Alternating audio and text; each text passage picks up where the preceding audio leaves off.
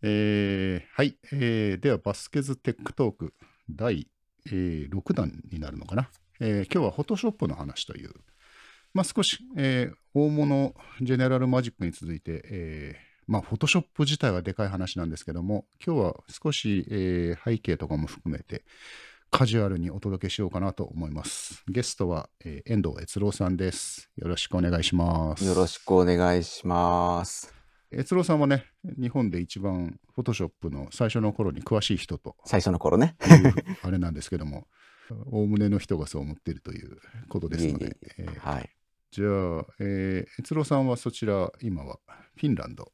そうですね、私は今フィンランドに住んでいまして、今今日はこの時間朝じゅうじじゅういっぷんですね。今ね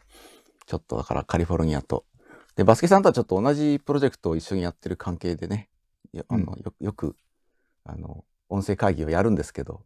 日本と 3, 3拠点でもうなんか時差のこう波をくぐるみたいなのでよくやって、ピンポイントでこれやらないといけないですからね。そうですよね。ちょうどはちじかんずつずれてたのが、えー、と夏時間が始まっちゃったんでまた崩れ出しましたけども、そう今ちょうど変なタイミングなんですよ。アメリカカリフォルニアが夏時間始まってて、でここはまだ夏時間このこの日曜日から変わるのでずれが微妙にシンクロしてない時期なんですよね。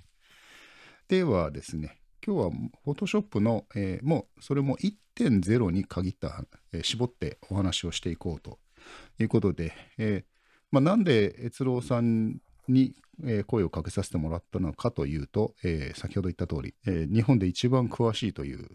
その辺のえー、悦郎さんと、じゃあフォトショップの出会いあたりから、えー、聞いていきましょうかね。そうですね、あのフォトショップって、えー、せんきゅうひゃくきゅうじゅうねんのにがつに発売にアメリカでなってるんですね、うん、でその時ってえっとちょうどまだなんていうか時代としてはフォトショップポンと出たんですけど、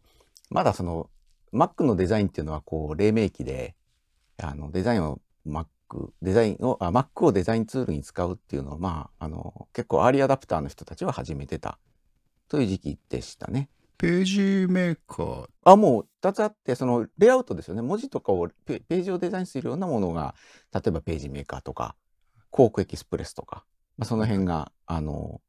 あって、で絵を描くイラストレーターですね、線画を使って絵を描いたり、まあ、グラデーションとか使ってイラストレーションを作るのが、まあ、ベクターグラフィックって言いますよね。あのイラストレーターとか、えー、っとあのフリーハンドっていうのが当時あったんですけど、ああ、はい、あアルダスアルダスアルダスかアルダスです。だページメーカーもアルダスページメーカーです。そうか、だからその辺の、うん、えー、ディーティーピー という分野のものは結構出揃い始めてきて、出揃っていたと言っていいんですかね。じゃあね、そうですね、出揃い始めていて、で結構頑張ってる人は画像も含めて、うん、あの写真とかもこうちゃんとデジタルでやろうっていう人たちが頑張って始めてた頃でしたね。当時は Adobe といえば、えー、フォントというかレーザーライターに、そうですね、ポストスクリプトを開発したのが Adobe ですよね。そうですね、ポストスクリプト、そうですそうです。で、あの当時アドビのメインビジネスはもうポストスクリプトで、うん、でアプリケーションとしてアドビが売ってたのは、そのとフォトショップが出る前はほぼえっとあイラストレーターのみでしたね。ほぼアドビタイプマネージャーってなかったでしょ。ありました。あれはあの画面にあのアウトラインのフォントをスムーズに表示するってやつで。そうですよね、あれシステムシックス時代の、はい、そうですね、トゥルータイプが出る前ですね、の前ですね。ええ、そうですよね、はい、あのポストスクリプトのフォントをあの、まあ、昔あの最初のポストスクリプトって面白くって、プリンターとシステムにフォントがあるんですけど、あの画面に出すところっていうのはアウトラインで表示できなかったんですよ、うん、だからあのギザギザなビットマップを拡大してやるという。でビットマップって大体にじゅうよんとかよんじゅうはちまでしかサイズがないので、うん、例えばひゃくポイントとかの G やるとジャギジャギのままこの画面に出るわけですよ。でそれをあのレーザーライターとかそう対応したプリンターで出すと、ポストスクリプトプリンターで出すときちっと出るとかで、そういう世界だったですね。なんか聞くと不思議なんですけども、うん、あのフォントの情報ってそんなにスケール完璧にスケーラブルじゃないじゃないですか。フォントが大きいとあの調整するところも、まあ大きい方はいいんですけども、にじゅうよんポイントぐらいだとまだ、えーと、ビットマップに合わせたフォントですよね。そうですよね。だからそのままスケールしたらおかしくないじゃないですか。いや、ひどいですよ。いや、もうめちゃくちゃですよ。だから昔のあの日本語ワープロでほら、横ばい角、縦ばい角じゃないですけど、あのギチャギチャギのあったんですか。あんな感じで画面に出てましたよね、当時は。あの、ね、ビットマップデータとしてはそうでしょうけど、えええーと、カーニングとかそういう情報っていうのは、ええ、どこに誰が持ってたもんなんですか。あの頃はフォントの中にポストスクリプトのフォントには入ってたし、あ、じゃあ表示されないまでも、うん、えーとレイアウトの時には使われていたんですね。使われてましたね。ただ、えーとそんなにフルにできてるわけではなくて、うん、カーニングをまあちょっと私もはっきりしたことちょっともう忘れちゃいましたけど、えーとうまくいくものといかないものがあったりとかで、フォントのバージョンによってその情報があるないとかあったり、結構いろいろで、アプリケーションによってはそのカーニングはアクセスできないんで、例えば T と T の次に Y が来たら食い込まないアプリケーションと食い込むアプリケーションがあったんですよね。ほうほうほう。その辺はもうじゃあシステムに頼ってるわけではなく、アプリケーションごとの作り込みがそうですね、まだまだな時期なんですね。うん、だからそれ最近ですよ、やっと本当普通のあのオフィスアプリとかでもある程度そういうのをサポートしだしたのは多分最近で、うん、ちょっと前までは全然そういうのはなかったですね。プロ用のものを使わない限りはカーニングなんかな英文でも全くなかったですよね。まあ、とはいええー、当初 Mac と ディーティーピー といえば Mac のコンセプトの WYSIWYG What you see is what you get の、うん、それのコンセプトからすると、まあえー、とそんな環境、そんなものを目指しているのに、やっぱりまだ想像力の世界で印刷をしていたんですね。うん、そうですね。画面はやっぱりプレビュー、その What you see とはいえ、そのそのままのものを出してもプリントのクオリティにならないんで、そのためにその、うん、要はコンピューターでそれを処理する能力がまだなかった時代なので、それを処理するためにプリンターの中とか、うん、それからまあイメージセッターっていって印刷のね、えー、商業印刷をするためのフィルムを書き出す機械があるんですけども、まああのレーザープリンターだと紙にプリントするじゃないですか。その代わりにあのフィルムに直接写真の、まあ、当時は製版デジタルじゃないので製版フィルムがあるんですけど、製版フィルムにあの書き出しくっていうイメージセッターっていう、あるいはタイプセッターって呼ばれる大きな機械があって、あ、名前聞いたことあります。アドビはだからそれが最初のメイン商売なんですよ。でアドビさんと面白い会社で、商業創業者のあの人はなんかお父さんがもともと印刷屋さんかなんか印刷関係のことをやってた方で、で自分はパロアルトのあの、あそこでゼロックスで、えっと、ピーディーエル、ページ技術言語の研究と開発をしてた方なんですよ。アドビの創業者。フォトショップに至るまでのアドビを今話してますけども、うん、会社としてはじゃあ、まあ、アップルのレーザーライターに乗るぐらいの。古いですよね。あれですから、古いし、それなりに規模もあった、その時点であったんですか？それとも、うん、でもイラストレーターを出してたんですもんね。出してました。で、でも、これはあのジョ、ジョン・ワーノック、ごめん、名前を一回忘れちゃいました。ジョン・ワーノックさんがお父さんが印刷屋さんかな、まあ、印刷関係の、出版関係か印刷関係のことをやってらっしゃる方で、はいはい、で、ご自身はその、えっと、ゼロックスの、あのパラアルトの研究所で、えー、そういう、えー、コンピューター向けに、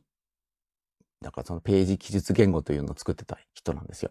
うんうん、で、結局それのあスピンオフで、彼はその、じゃあ実際には、いや、自分の家のお父さんの家業にね、十分対応できるものをコンピューターでやろうじゃないかってことで創業したのが Adobe Systems なんですよ。だから初めからそうそのまあゼロックスはどちらかというとドキュメオフィスドキュメントの処理を多分目指してたんだと思うんですけど、でそれをあのー、こうちゃんと使えるようにしようってことで始めて、だからその完全にその商業印刷のレベルに対応できることを目指してポストスクリプトっていうのはスタートしてるんですよ。だからそのそれこそカーニングであったりとか、普通のコンピューターだったら考えなかったこととか、うん、で印刷するんだったらどういう線幅があって、どういうあの実際に、えー、印刷工程に持っていくためのことを書かなきゃいけないかとか、うん、そのクオリティを出すにはどうしたらいいかってことでやったみたいですね。でそれの中でちょうど流れでアップルがそのやっぱりジョブスがね、スティーブ・ジョブスがそのカリグラフィーを学んだあたりから、そういうやっぱりそういうグラフィックのものに造形が深かったっていうのもあったのかもしれませんけど、あのうまくあったみたいで、レーザーライターが初のアドビのアウトプットを実現できたのはレーザーライターが最初なもの、多分そうだと思います。はい、レーザーライターとおそらくライノタイプのライノトロニックっていうあのやっぱりイメージセッター、商業印刷用の出力の機械、フィルムの機械があって、印画紙とかフィルムに出せるやつがあるんですけど、それのふたつが多分、ごくごく最初の、その、出力機だったと思いますよ、多分Adobeで。すごいですね。そ、うん、そう本当に、まあ、先見の明が あ, あった。そうですよね。だから、あの、面白いです。あの、日本、日本でも エヌティーエックスジェイ っていう、まあ、バカ高い、はい、あの、はい、レーザーライターがありましたけど。レーザープリン、レーザーライターにさらにハードディスクがくっついて、そうですね。フォントを提供してたやつですね。はい。で、あれが森沢からフォントをライセンスを受けて、うん、で森沢のに書体かなの、あの書体がライセンスで入っててっていうのが一番最初でしたね。で、それとね、ほとんど中身が同じっていうか、その、同じようにフォントが使えるもので、実は エヌイーシー とかも出してたんですよ、レーザープリンターを。へー。うん、ほとんど知られてないですけど。ポストスクリプトですか？そうです。ポストスクリプトプリンターをね、エヌイーシー とかも出してたんですよ。へー、全然知らなかったです。ね。中身はね、おそらく、あれ多分キャノンのエンジンとか、あの頃だとどうせどこも一緒なので、もしかしたら中身は同じかもしれませんけど、エヌイーシー ブランドとかからも出てましたね。じゃあ、きゅうじゅうはちですよね、当時は。おー、あの、きゅうじゅうはちつながる。私だから昔ちょっとその、一時期その、ロータスいちにさんってあったじゃないですか。はいはい。あの、表計算の。で、あの会社がのちょっと関係の仕事をしてたことがあって、その時に、フリー、フリー、えフリーランスっていう名前の、まあクレ、プレゼンテーショングラフィック、今でいうパワーポイントみたいな、うんうん、あの、アプリがあって、で、それのプロモーションのためになんか、そのレーザーライターがやってきた、あの、エヌイーシー のレーザープリンターがやってきたことがあって、仕事をしてたところに。うんでそれで、時に初めて Adobe Systems という名前を知りましたね。すごいですね。じゃあ、日本でもちゃんと仕事をしていたんですね、アドビはその時期から。そうですね、ライセンスを供与して、で、実際おそらくあの頃ってプリンターの中身作ってるのって日本企業ぐらいしか、まあもちろんあの、エイチピー とかはあったと思いますけど、日本企業は本当のしてた時期だと思うので、多分製造とか実際の開発は日本でかなりやってたんじゃないですかね。なるほど。ハードウェアは。もちろんソフトウェアはアメリカでやってますけど。エヌティー、まあレーザーライターに戻ると、エヌティーエックスジェイ が出れたのもそういう背景があったんですね。うん、やっぱあれはキャノンの力なくしては出なかったですよね、おそらく。なるほど。えー、中身は丸ごとやっぱり全部キャノンだったと思うんです。素晴らしい。えー、そういう時期だった。哲郎さんはその時期にもうすでにデザイナーとしてお仕事をされていた。えっとですね、ちょうどフォトショップが出る直前ぐらいに、私にかいめの学生になって、美大の映像学科に入ったんですよ。で、その時に、まあ、もちろんデザインのことも勉強し始め、本格的に勉強し始めたし、で、私、あの、父がちょっとデザイン、デザイナーでデザイン事務所をやっていたので、はい、あの、そのこともあって、なんていうのかな、家業でもあったんで、要は時々て忙しくなると手伝いとか言われて、いろいろ印刷関係のこととかは、あの、本当にこう中学とか高校の頃から手伝ってたんで、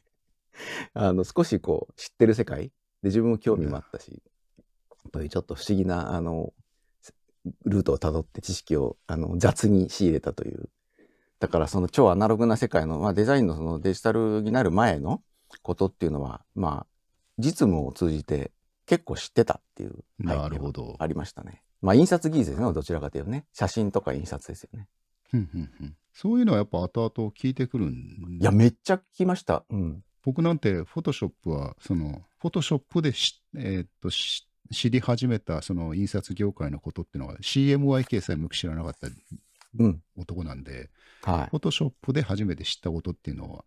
や, やっぱそのそういう視点で見ると逆におこんなことまでちゃんとサポートしてんのかっていうアプリの評価につながっていくんですかね。そもちろんそうです。だからそのフォトショップ いってんゼロ の素晴らしかったのは、その印刷のことの先を見据えまくって作られたソフト、あのソフトだったってことにつきますね、おそらく。へー。うん。だからあの、まあ、ちょっと話をそのじゃあ一番最初フォトショップをこうあの出会った頃の話にちょっとこれがだんだん流れていく感じになるかなと思ってるんですけど、はい、あのちょうどせんきゅうひゃくきゅうじゅうねんの、まあ、にがつに Photoshop がアメリカで発売になって、でまああの Adobe さんもまあ日本市場っていうのもまあ売りたいというか考えてたでしょうし、ちょうど日本でもまあ ディーティーピー とか Mac を使ってデザインするぞっていうのがこう盛り上がってた時期だったんで、あのー、プロモーションでなんかいろいろ考えてたんだと思うんですね。とはいええっ、ー、とあの頃って Adobe Systems Japan ってまあ一応オフィスあったんですけど、おそらくごにんとかじゅうにんはいなかったはずです。うんうん、そういう世界で、でとあの頃ってあの、まあ、まだあのところは Adobe は Mac のソフトのイラストレーターぐらいしか大きなものは出してなかったですし、で日本語版のイラストレーターとかはもうすでにあったんですけど、あのローカライズは福岡のシステムソフトっていう会社が、うん、はい、あの当時 Mac の関係ではかなりいろんなことをやってた会社があって、一時期どんなソフトもシステムソフトから出てましたよね。そうですね。で、まあ彼らは、あ、そうそうそう、アメリカにも一応開発部隊がローカライズとかもするような、一緒にアメリカの会社とやるような部隊がいたりとかしたみたいで、で、あのそこがまああの売って、まあ一応代理店みたいにはなってたんですね。で、当時ってやっぱりあのデザインのツールとしてあのこう Mac を売るっていう人、まあ Mac もちろんそのコンピューティングの世界とか、それからあの趣味のコンピューターの世界はもちろん秋葉原の Mac 屋さんとかそういうとこは頑張ってたと思うんですけど、結構そのある特定のこうジャンルじゃないですか、印刷とかデザインとかいうと、うん、えー、当時その Mac を売る、売るっていうチャンネルとして結構大きかったのが画材屋さんルートだったんですね。うん、で、えーと、画材屋さんっていうと、うん、えーと当時でいうと泉屋っていう、泉屋あれだあの今はトゥー、今はトゥーという会社に、その Mac の, あのバーンと盛り上がった時にあの シーアイブイアイ 導入で名前がトゥーに変わったんですけど、僕はそっちの印象しかむしろないですが。ですよね。あの古い人はあのいろんな例えば定規とかあの、えー、それこそあのコピックっていうねあのマーカーとかああいうのみんな泉屋のものなんで、あの泉屋ってカタカナひらがなで書いてるロゴを知ってる人は古い人、あるいはあのそうなんですか、あと あ, あるいはあの ロ, ローマ字で泉屋って書いたってあの絵の具のチューブの中に確か字が入ってるロゴとかあってすごい老舗の画材屋さんなんですけど、泉屋は昔からそういうデザイナーデザイン事務所が売る機械っていうのをたくさん扱ってたんですよ。コピーだから特にコピー機を売りまくってカラーコピーとか。はははは。うん、あとはまだあの頃って例えばあの文字を拡大縮小するっていうとあの写真で引き伸ばしなんですよ。原稿があって、うん、あのまあもちろん写植って言ってねもうあらかじめ決まったサイズで届けられる文字とかあるんですけど、じゃあそれをか大きさを変えたいとか、それからあの組み合わせたものをさらに別の大きさにするとかっていうと紙焼きって言ってデザイン事務所の中に今大体ちっちゃな暗室があって、あるいは暗室のテントみ、テントみたいなのがあって、でそこでこうレンズで大きな正反カメラであの拡大し縮小するっていう仕事があったんですね。なんかその暗室は見たことがあります。僕はあの、うん、いとこがデザイナーさんと結婚して、そのデザイナーさんが、うん、まあ Mac を使うとかいうので、ええ、あの出入りしてた時期があって、それ で, あ, であのそのデザイン事務所に何があるってさっきからおっしゃってるようなのがあああったなっていちいちああって思ってました。そうですよね。だからあのなんていうのかな、そういうえっとなんつらいんだろう、あの写真を使って縮小拡大縮小するっていうアナログな世界っていうのがまあどのデザイン事務所にもあったんですよね。でそれをあのデジタル化例えばしてったのがそれこそイラストレーターとか ディーティーピー のものだったんですよ。そういうものを使わないでもできるようにするという。だから印刷屋さんに昔データを持ってくるっていうと文字っていうのは全部本当に組んだ文字があって、それを印刷屋さんがカメラで撮って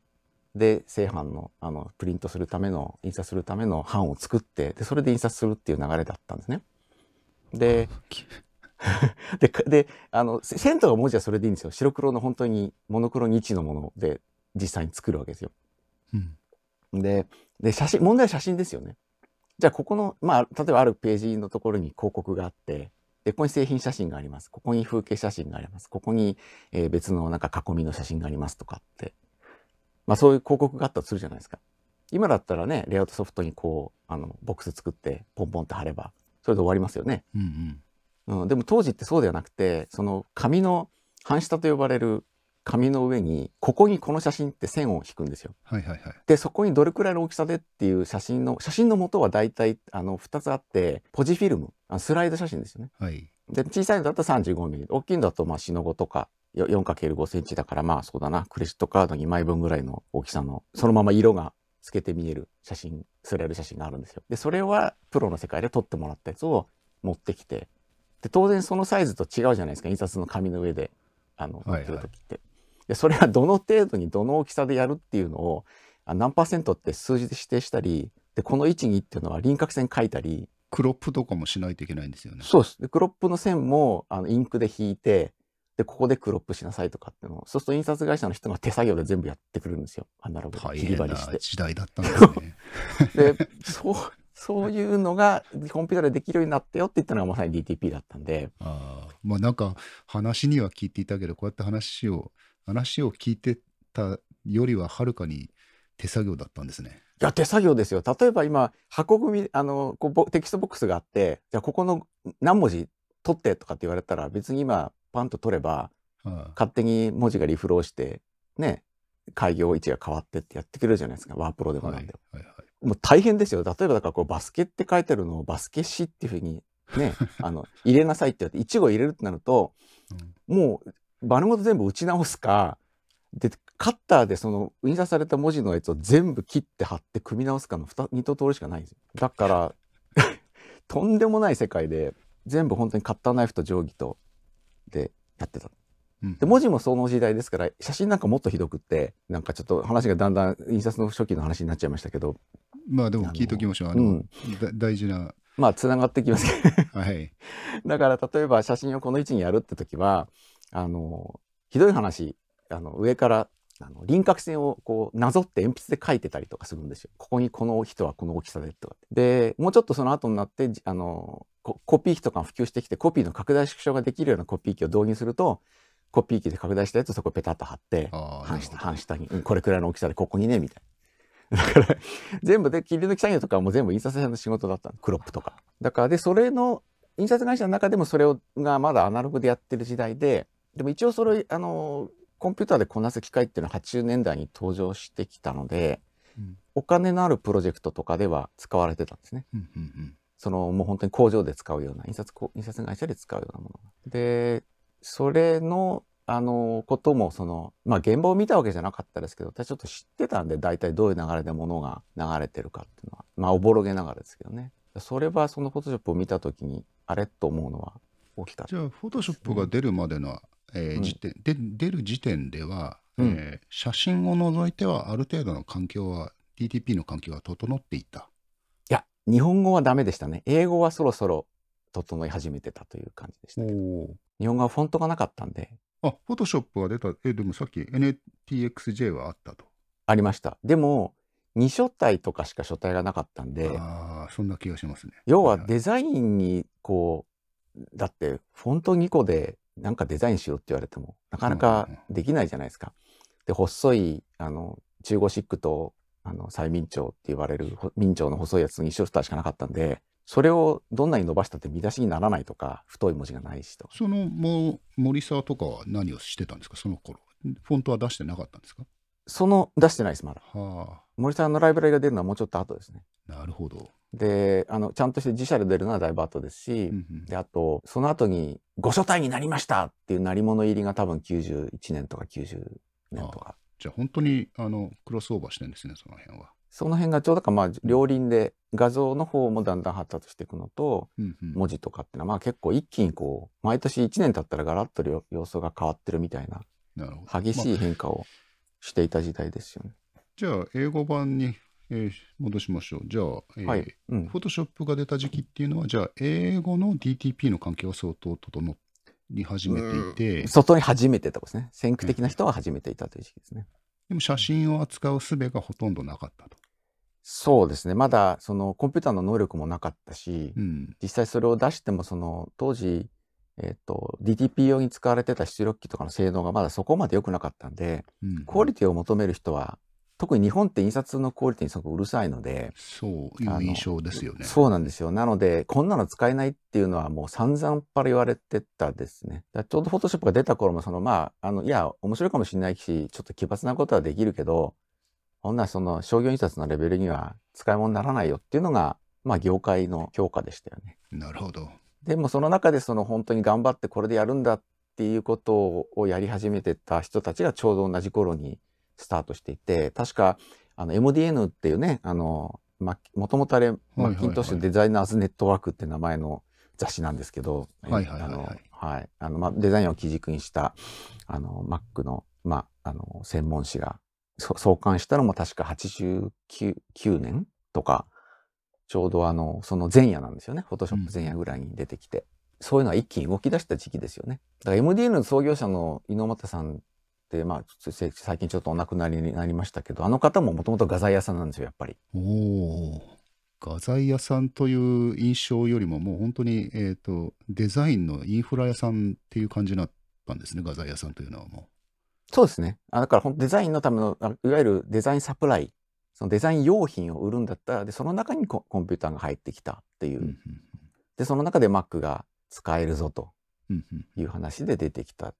時代でしたよね。それでその、あのきゅうじゅうねんのさんがつに、はい、あのまあ、当時泉谷、当時の泉谷が、毎年そのあのまああの業界デザイン業界向けのイベント、セールスイベントをやってるんですよ。でセミナーやったり、それからいろんなその用品とかを 一, 一堂に並べてやるセールスイベントがあって、でそれがちょうどさんがつにせんきゅうじゅうねんのさんがつにあったんですね。うん、で私ちょうどちょうどその頃そのデザインのことを、まあ、これからちょっとちゃんとやろうかなって時だったんで、まあ勉強のつもりでそのイベントに参加したんですよ。はい、でその中で、まあ、Mac の導入もちょっと考えてたんで、まあ、Mac はせっかくだからやろうね、やりたいなと思って、でもどんなものかも分かんない、当時何のことも知らなかったんで、ハイパーカードで遊んだことはありましたけど、あの実際にデザインでどう使えるかっていうのは全然知らなかったんで、まあ、情報収集のためにイベントに行ったんですよ。でそれがせんきゅうひゃくきゅうじゅうねんのさんがつで、で当時あのバンドできたばっかりの神宮球場の横にテピアっていうあのイベント会場があるんですけど、そこでやってて、ありましたね、なんかね。ね、今でもあると思いますけどそこに行って、で、まあ、いくつかその、あのまあ、いわゆるセミナーですよね。だからあのソフトウェアベンダーが何かを紹介したり、ハードウェアベンダーが何かを紹介したりみたいなソフトがあって、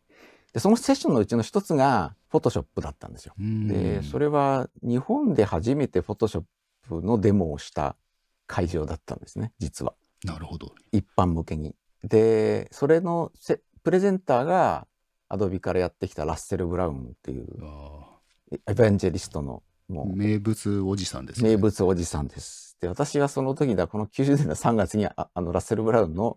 セミナーを聞いたのが出会いなんですよ。フォトショップとの出会いでもあるし、まあ、その後いろいろ本当にお世話になってるラッセルとの出会いでもあるんですけど。なるほど。ようやく出会いましたね。そうなんですよ。で私もたまたま、まあ、何も予備知識もなく見てたらフォトショップっていうソフトがあるよって言って、で目の前で写真をこういろいろ加工していくんですよ。色を変えてみたり切り貼りをしてみたり、あすごいじゃんこれ。でもあの当時の感じから言うと、やっぱ Mac でその本格的な印刷のものができるっていうイメージってまだ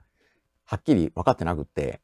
本当に使えるのかなと。で他のちょっとそれ以外の資料で見てると、いや確かにできるんだけどまだまだクオリティがみたいなことを言われてた時代で、で見に行ったら面白いんですよ。切り貼りのデモとかやってて、どをどっかにこうペーストしてね、合成したりとか、面白いデモをこうポンポンポンポンやるわけですよ。ひっくり返るぐらい驚いて、で彼がやってたデモはあれですよ、あの当時の当時レーガン大統領だんですよ、まだアメリカがね。うんうん、でレーガン大統領がホワイトハウスのバルコニーかなんか夫妻で手を振ってる写真があって、うん、でその間にあのラッセルが自分の姿をそこにペーストするんですよ、中に。そういう、まあ、当時からアホなことを彼はやっていて、何十人ぐらい聞いてたかな、日本のあの人たち聞いてましたけど、ただ何が起きてるかあんまり分かってない人が多かったみたいで、おそらく聞いてる人はほとんどデザイナーさんとか、まあ、デザインの関係側の人だったと思うんですけど、で英語でやもちろんやって、で通訳がちょっと入ってるんで、まあそういう感じのデモを見てたんですね。デモはカラーでやってたんですか？もちろんカラーです。あのカラープロジェクターでやってましたね。うんうん、でそのプロそのデモを見てるときに、あのまあちゃんとそのプロの印刷のレベルのものとリンクできますよってことを言うんですよ。でちゃんとそのポスターとかもなんか持ってきて見せてくれて、これはフォトショップで加工して、すごいカラフルなあのなんかお面とかがこうコラージュしたようなやつでしたけど、持ってきてこういうのもできるんだって言って見せてくれるわけですよ。で、うん、でもなんか「はあすごいね」みたいな感じで、お結構面白いプレゼンテーションだったけど、終わった後誰も質問来なくて、で私だけ私だけめちゃめちゃ興奮して、なんかちょっと話に行って、でその時初めてあのいろいろ聞いたんですね。でその時にあのスペック表も一緒に配られていて、うん、でまあ当時その画像サイズのこととか私知りませんでしたけど、要はでかいサイズも扱えるよということが書いてあるんですよ。うん、どういうことかって書いてあったら、えっと、たかだか、まあ、あの頃の Mac って最大はちメガまでしかメインメモリ詰めなかった。はちメガバイトしか詰めなかった時代なんですけど、独自の仮想記憶機能を持ってますと。最大さんびゃくメガバイトの画像まで理論上は扱えますって書いてあるんですよ。理論上。まあだから実際にそんなのも重くて使い物にならないですけど、うん、できますって書いてある。で、かつあの、サポートしてるフォーマット、あの、画像のフォーマットっていうリストがあったんですけど、その中に、あの、いっこだけ、ほとんどの人があまり反応してなかったと思うんですけど、私がちょっと敏感に反応した文字が踊っていて、Cytex シーティー って書いてあったんですね。画像フォーマット。はあ、これだ。はいはい。ああ、Cytex シーティー っていうフォーマットをサポートしてますと。で、シーエムワイケー の印刷のデータに対応してますということが書いてあった。で、Cytex っていうのは、そのたまたまうちの父が、あの、お付き合いになった会社で、あの印刷会社でに入れるすごい大きな画像処理システムの作ってる会社の名前なんですよ、サイテックスっていうのは。はいはいはい。でそれがあったんで、えっと思って、これサイテックスと互換性あるのっていうのにちょっとびっくりして、でできるのかって言って、いやできるよと。それで今うちのこの今回作ったポスターももともとその、えー、と印刷会社の大きなスキャナーでスキャンしたものをサイテック シーティー のフォーマットで Photoshop に入れて作ってまた戻して印刷したもんだよっていうことを説明してくれて、へああこれはこれは本物かなって気が初めてしたんですよ。そうなんですか。うん、でそんな話を聞いてきた人は多分誰もいなくってっていうかなんでだろう、別に業界の人は結構知ってる人は多かったはずで、あの頃はあのコンピューターを使った画像処理って、そのうちは父があのえっと、そういう結構クリエイティブワークに使ってたんで、そういう使い方をするちょっと珍しいタイプのあのことをしてたんですけど、でもあの一般的にそういう印刷会社でそれをそういう画像処理システムって何使ってたかっていうと、画像の修正で一番多かったのは不動産広告の電線消しそれがメインですよね。であとは印刷ではそうですね。であと広告とかだと、例えばモデルの肌をきれいにするとか、シミを消すとか、うん、空をもっと青くするとか。なんかそういうのに使われてたんですね、当時。でもそれって本当にそのためのシステムのために部屋をいっこ作って、システムが確か何億円とかして、でちょっと画像処理するとオペレーター料とあの処理料でいちじかんさんまんえんとかごまんえんとかっていういうお金を大きな大手印刷会社とか、ちょっとそういうのにこうあの特化した印刷会社が持っててっていう、そういう世界の機械だったんですね。なるほど。だもんだからいや、それが同じことがもし Mac でできるんだったらすごいよねって話になって。うんうん、であの導入することを決めたんですね。なるほど。それが出会いでしたね。僕実はあのちょっとテックの方に話を振らせてもらってるんですけど、はい、もちろんどうやってフォトショップでテックの話に持ってったらいいかなと思って調べてたら、フォトショップのソースコードというのがコンピューターヒストリーミュージアムに寄贈されているんですよね。そうですよね。はい。でそれをダウンロードしてきて、あの、はい、さっきから読んでたんですけども、ええ、ファイルフォーマットがやっぱり分かりやすいところで抜き出して、あこれ全部ファイルフォーマットだなっていうのを列挙してる中にいっこ分かんないフォーマットがあったのが、はい、今おっしゃってたサイテック シーティー、 サイテックスってやつでした。はい。なテフの一種なのかなとかいろいろ想像しながら読んでたんですけども、うん、うん、このあこれだって今話聞いててあのビシッとつながりましたので、つながりましたね。ちゃんとソースコード中にも見つかってますね。だと思います。それをね、サポートしてたっていうのは、そのプロに対する意気込みだったと思うんですよ。うん、で、おそらくそれ、あの、フォトショップの いってんゼロ ってもともとこの書いた人が、あの、えっ、ー、と、えー、トーマス・ノールという、うん、あの、人と、まあ、その弟でジョン・ノールという人がいて、まあ、そのふたりで作ってる。まあ、基本的に書いてるのは全部トーマス・ノールひとりで書いた。なんか弟はフィルターを一手に引き受けてるみたいな。はい。で、弟さんは、あの、えっ、ー、と、当時も、アイエルエム であの映像の特集あのスペシャルエフェクトをやっていたですね、当時から「スター・ウォーズ」のモーションカメラとかコントロールしてたりとか、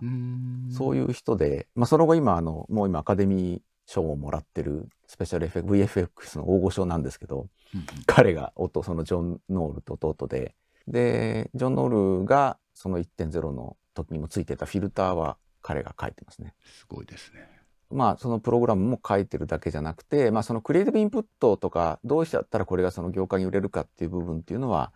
ジョン・ロールのが考えたことが多いと思うんです。だから例えばあの アイエルエム だったんで、当時から当然そのデジタル画像の合成とかっていうのはもう映画の世界のスペシャルエフェクトのために技術もあるし、応用も知ってるっていうことを現場を見てる人だったんで、うん、でもちょうど多分映画業界もそのいわゆるモーションカメラとか、それからオプティカル合成のすごく特殊なものとかっていうのから少しずつデジタルに多分移行し始めたような時期だと思うんですよね。あのその時期のその技術のこととかをすごくよく知っている弟さんがあのクリエイティブインプットをして、であちこち売りに行った中で最終的に Adobe がこのソフトを買い、うん、買い取ってというか、まあ、権利を売る権利を買い取って、さらにブラッシュアップして、その Adobe が持ってた印刷関係とかそういったあの実際のクリエイティブプロダクションのための多分機能拡張とかあの整備とかをして、最終的に出来上がったのが Photoshop いってんゼロ だったんだろうと思います。なんかあの歴史を調べてると、ええ、はちじゅうはちねんぐらいにはもう形になっていた。そうですね。あのそうですね。でその頃に多分売りに出して、あの、うん、最初はねバーニースキャンっていう名前のフィルムスキャナーかなが当時アメリカで発売されてて、うん、それのスキャン用の専用ソフトとして、まあ、Photoshop の れいてんなな だったかなんだか。それぐらいの頃のがくっついてたらバンドルソフトとして売ったらしいんです。えー、あじゃあ一応世には出たことはあるんですか？出たことがあるんです。はい。えー、でその後アドビになる前に一回世に出てるんです。でもそれはもう本当に、うん、要はハードウェアのバンドルソフトだったんで、うん、大した数は出て数百とかぐらいみたいですね。逆にその いってんゼロ のソースコードにはあの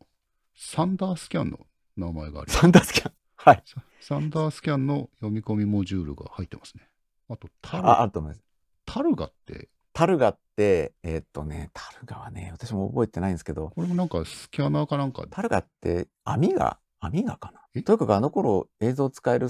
環境ってそんななかったんで、うん、タルガってありましたね。なんか そ, そのふたつが、えー、入力系で目に留まったところでしたね。えー、えー、そうですね、タルガフォーマットってありましたね。タルガフォーマットもサポートしてたもん。今、私、手元にあの Photoshop いってんゼロ の分厚いマニュアルが。あるんですけど、英語版のもうこれは捨てられないと思っていまだに持ってるんですけど、 ティージーエー フォーマットってやつですかね。ありますね。見ると載ってますね。でもな何何のフォーマットだったんだろうな。あ、アミガアミガ アイエフエフ とかもサポートしてますね。エクスポートアミガ アイエフエフ、えー、それはじゃあここにはなかったからエクスポートフォーマットって書いてありますね。うん、うん、でもそうですね、たティージーエー ってやつかな？ ティージーエー ってのがありますね。とにかくあの、まだこの頃って実は JPEG ないんですよ。JPEG。存在してないんです。ないですね。はい。ジーエフ はあります。でしょ？ ジーエフ はあります。コンピューサー部 ジーエフ っていう名前で多分 ジーエフ はあるんですけど、えー、あの、JPEG って確か いってんゼロなな ぐらいにプラグインで初めてサポートされたと思うので、もともと最初は JPEG はなかったです。ジフってジフ はちじゅうきゅうエー とかそういう名前ついてましたよね、確かね。そうです、そうです。この時期はあったってことですね。あります、あります。ありました。そうか、JPEG ないですね、確かにね。ティーエフ、はい。うん、あと逆に MacPaint とか、ピクト ファイルとか。そうです、あります。はい。Mac のソフトだったんだなっていう。そうですね。ティージーエー は書いてありますね。エムエスドス の トゥルービジョン のビデオボードのフォーマットですって書いてありますね。はあ、説明書に。あとフォーマットでは多分 ピクサー っていうのがやっぱあるのは、これは アイエルエム の流れなんですかね。でしょうね。あの映画関係で使わせることもあの、うん、当然のようにあのやってたんで、ピクサー フォーマット、あ、そう、ピクサー ありますね。ピクサー フォーマット入ってますね。そう、だから今で言うと、まあ、Photoshop の、まあ、今のいわゆる ピーエスディー ファイルの一つより前のものなんで、あの、うん、ピーエスディー のファイルっていうのは にてんご かな、Windows 版が出るときにあのフォーマットが変更になったんで、それ以降変わるんですけど。リソースも使ってましたもんね。使ってました。リソースフォークか。はい。はい、いわゆるそう、うん、あの Mac でいういわゆるリソースフォークとかにも情報が入ってて、で、あのファイルタイプとかはね、うん、あの拡張しないですから、ファイルタイプが。そうだ、フォトショップの、そうなんですよ。フォトショップの、あの、クリエイターコードとファイル、あの、タイプってなんだか覚えてます。まあ、ソース見たらわかるかな。へえ。フォトショップドットメイク っていうのを見てみます。いやいや、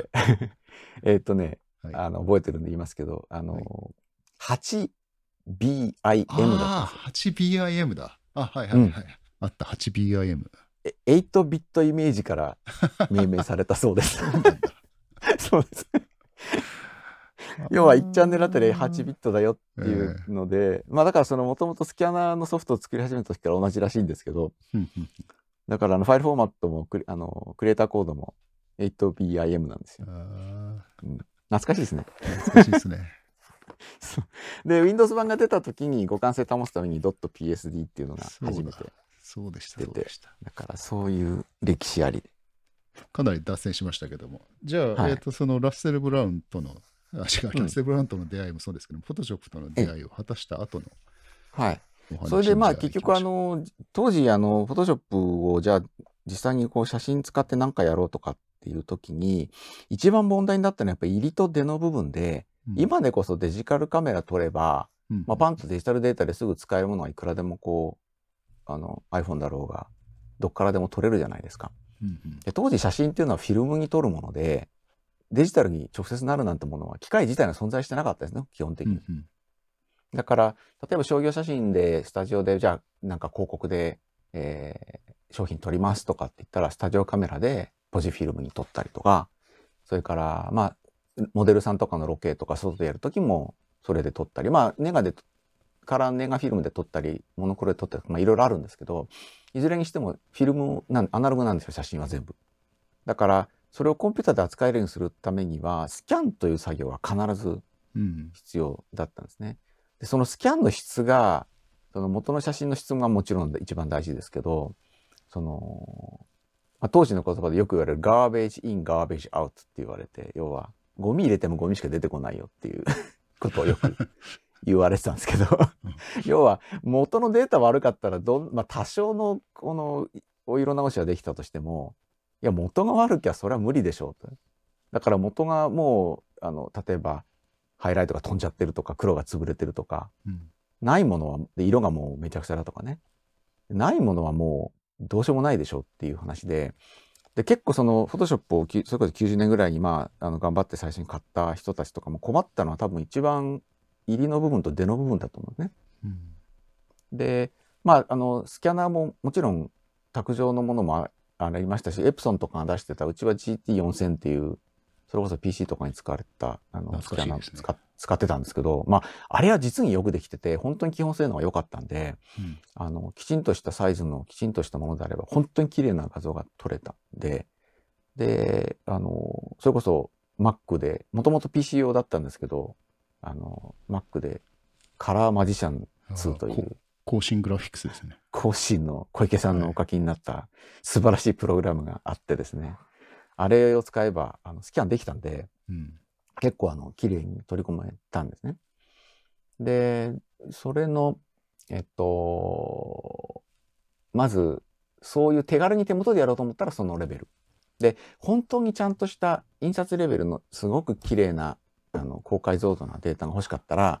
あの印刷会社になり、まあ、当時サービスビューローと言われている入出力屋さんに頼むしかなかったんですね。うんうん、でサービスビューローとかっていうとか持ってるのは、まあ、フラ、フラットペットスキャナーっていってあの シーシーディー タイプの、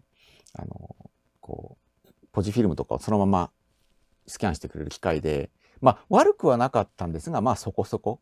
グッドインナフなあのレベルの画像しか撮れなかったんです。でも本当にちゃんとした、あのー、商業印刷のきちんとしたレベルのものでやろうとするときは、あのー、印刷会社に頼んで、それこそそのサイテックスとか、あるいは当時、クロスフィールドとか、ヘルとかいろんなまあ会社があるんですけど、そういうところの、えー、印刷会社のドラムスキャナーっていうのに、こう、ポジを貼ってもらって、それを本当本格的なスキャンをしてもらって、そのデータを、えー、向こうにまず作ってもらうんですね。そうすると向こうはすごいし、あのー、もう、昔の博士みたいな大きな、なんだろう、さんじゅっセンチぐらいあるオープンリールのテープに、こうデータがまず入るんですよ。そのサイテックスのフォーマットとかで。で、それを、あの、当時、すごいでしょ。で、それをそのビ、ビジョナリーっていうサイテックスが出してた Mac とつなげるためのシステムがあって、うん、で、それで Mac のフォー、Mac のデータに、あの、転送できたんですね。で、それでもらうときも当時の、あの外部記憶メディアってきゅうじゅうねんぐらいだとあのうちが使ってたのはごインチの エムオー ディスク。はははは、うん、しかもね、あの両面が使えるっていう不思議なソニーが開発した エムオー ディスクがあって、えー、ごインチですよね。大きい方ですよね。ごインチです。ごインチです。 エムオー ってその後世間を普及したのは さんてんご なんで さんてんごインチ。はい、それのでかいやつ ごてんにごインチなんで、でっかいです。あのごインチのフロッピーよりもでかい、厚みがいっセンチぐらいある。あの、そう、あ、両面ってありましたね、なんか。そう、ありましたね。両面っていうのがあって、それに入れてたんですね。で、片面にひゃくごじゅう、にひゃくじゅうメガバイトぐらい入るんですけど。それ、ネクストのキューブに入ってたやつじゃない？ありました。ネクストのキューブに入ってたやつと同じ。そうですよね。その エムオー ですよね。はい、あそうです。はいはいはい、あれです。僕持ってました。だからガッチャンってやつです。うるさいんですよね、結構。うるさいです。で、かつ、かつ遅いんですけど、それに転送してもらってっていうことをやってます。あの頃の大きいメディアって、要は、それからしかなかったんですよね。あとは、あの、サイクエストって覚えてます？サイクエスト。はいはいはい。はい、よんじゅうよんとはちじゅうはちっていうのがあって、ハードディスクですね。はい、で、あれを使ってる人もいました。だサイクエストって壊れやすいんですよ。そうですよね。やたらむちゃむちゃな構造をしてましたよね。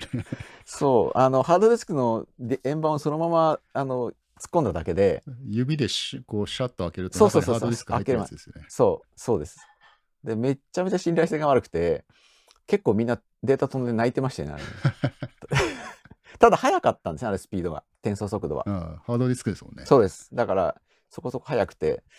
でもそれを使ってる人もいましたけど、なん誰聞いても一度や二度は飛ばして泣いてましたね。ほこりとかだってもう入りまくりですから、要はお開封した状態のハードディスクみたいなマシンだったって最悪ですよね。だからそういうのにまあ画像入れてもらって、うん、入りをなんとかして高解像度な画像をフォトショップに持ってくると。なるほど。いうのをやってました。じゃあもう本当にもういろんなところをグレードアップしていかないと実用になるものにはならなかった。なかなかならなかったですね。でもそれでもお金を出せば可能になったっていうのは画期的な進歩なんですよね。そうですね。でそれ頑張って転送して持ってくるじゃないですか、はい、でも例えばあの、まあ、エーよん の印刷に耐える例えば画像データが来ました。そうすると例えばでもいわゆる今 さんびゃくピーピーアイ、さんびゃくディーピーアイ とかって呼ばれるのが本当はいいんで、まあ日本で言えばさんびゃくごじゅうとかっていう結構高い解像度がいいんですけど、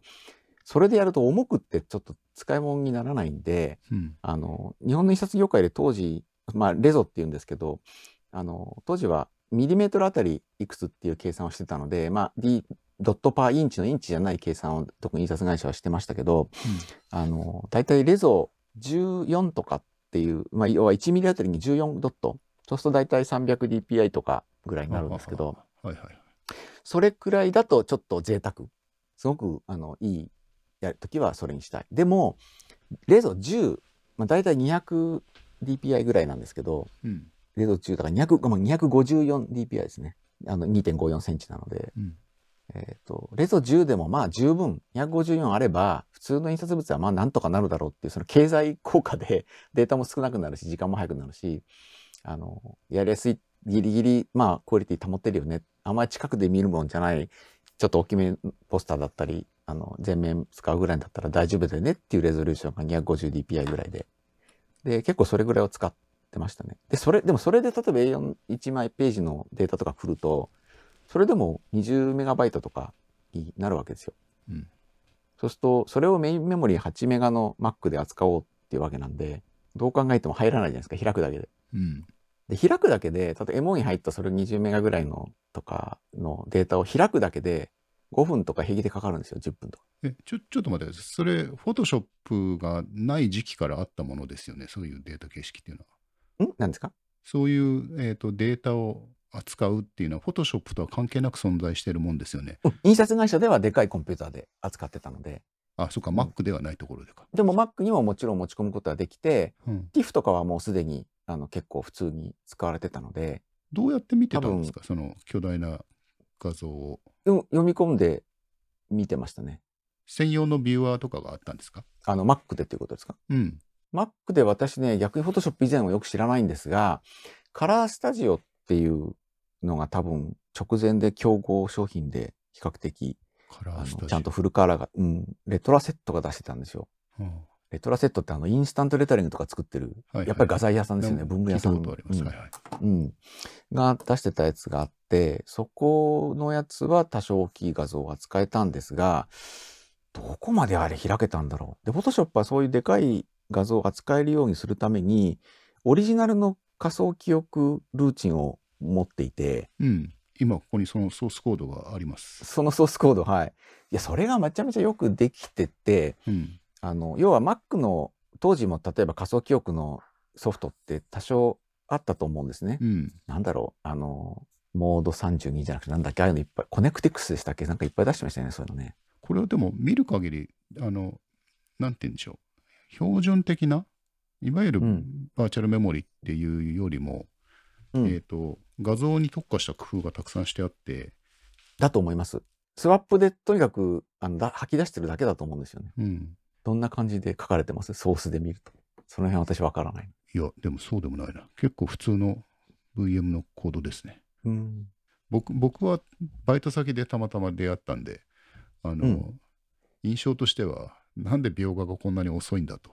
いうぐらい、あのですよね、再描画するたびにこう見えるじゃないですか、描画、ね、ええ、してるタイミングが。はいはい、ええ、でもその代わりどんどんズームインもできたりとか、あのズームアウトしてもまあそれなりに出て、ね、なんか、うん、あのまあだからそういうところでいちいち、えーと、そのサイズの裏方の、えー、ビットマップイメージをその時点で持ってるわけではなくて、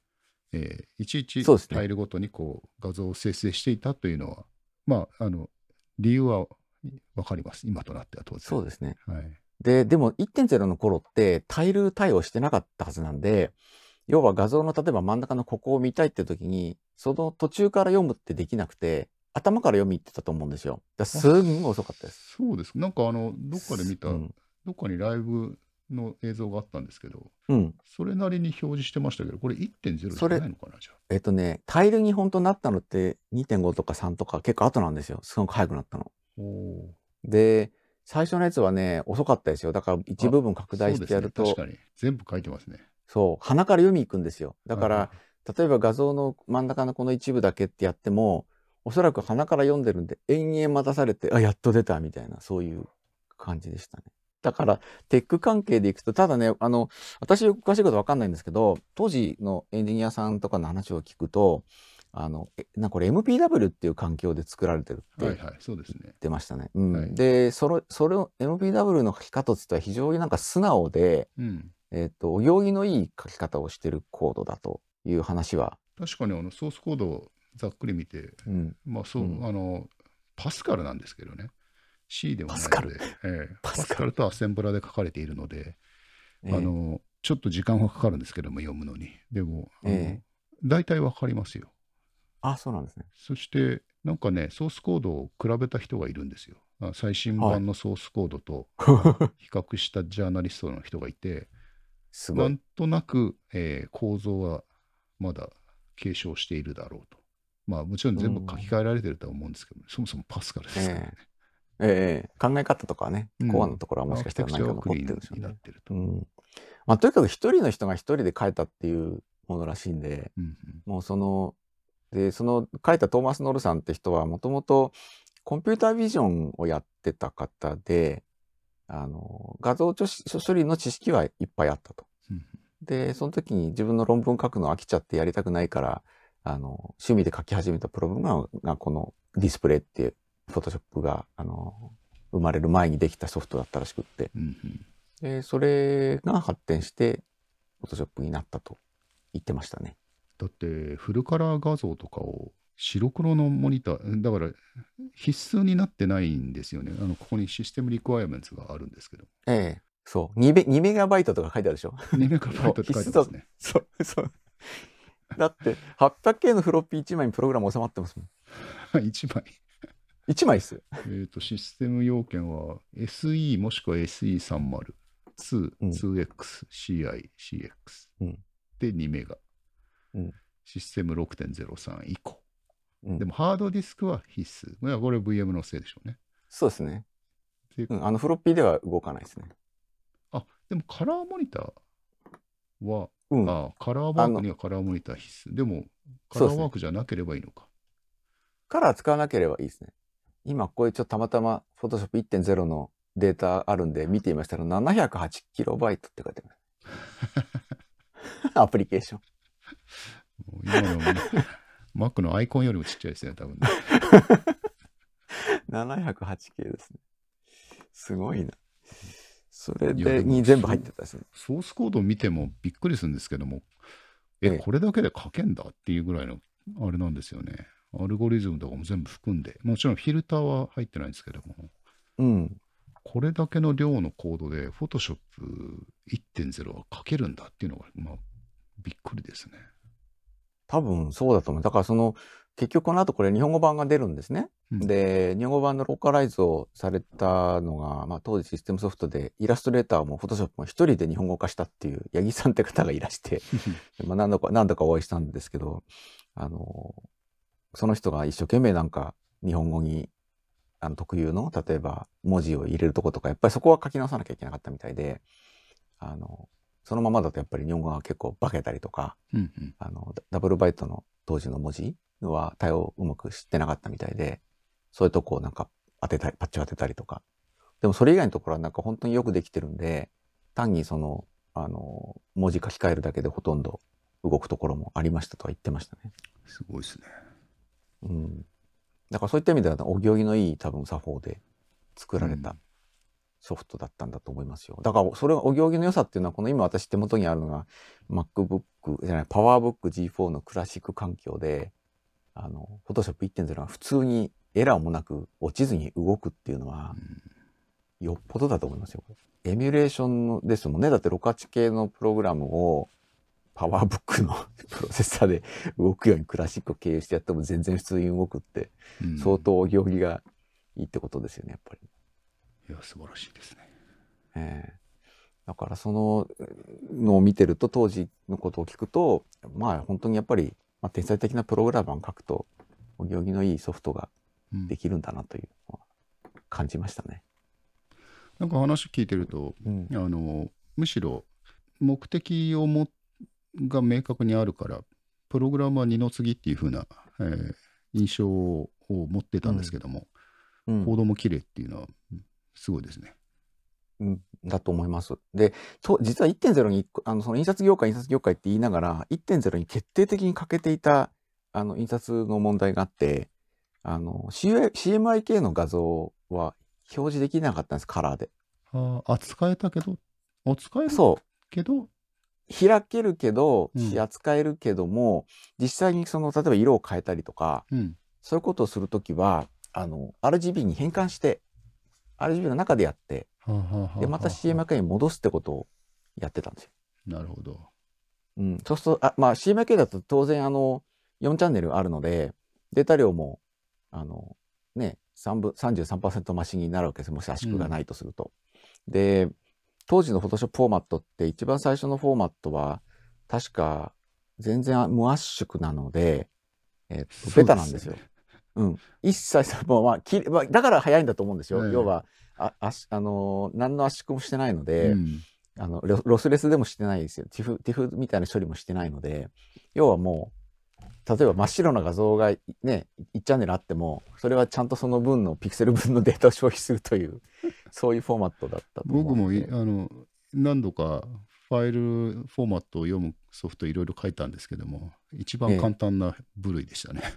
そうそう、あのフォトショップの初期はそうですね。ええ、MacPaint よりも簡単なフォーマットでしたね。だったと思います。もうあのベタですよ。ベタですね。もうローファイルみたいな感じ。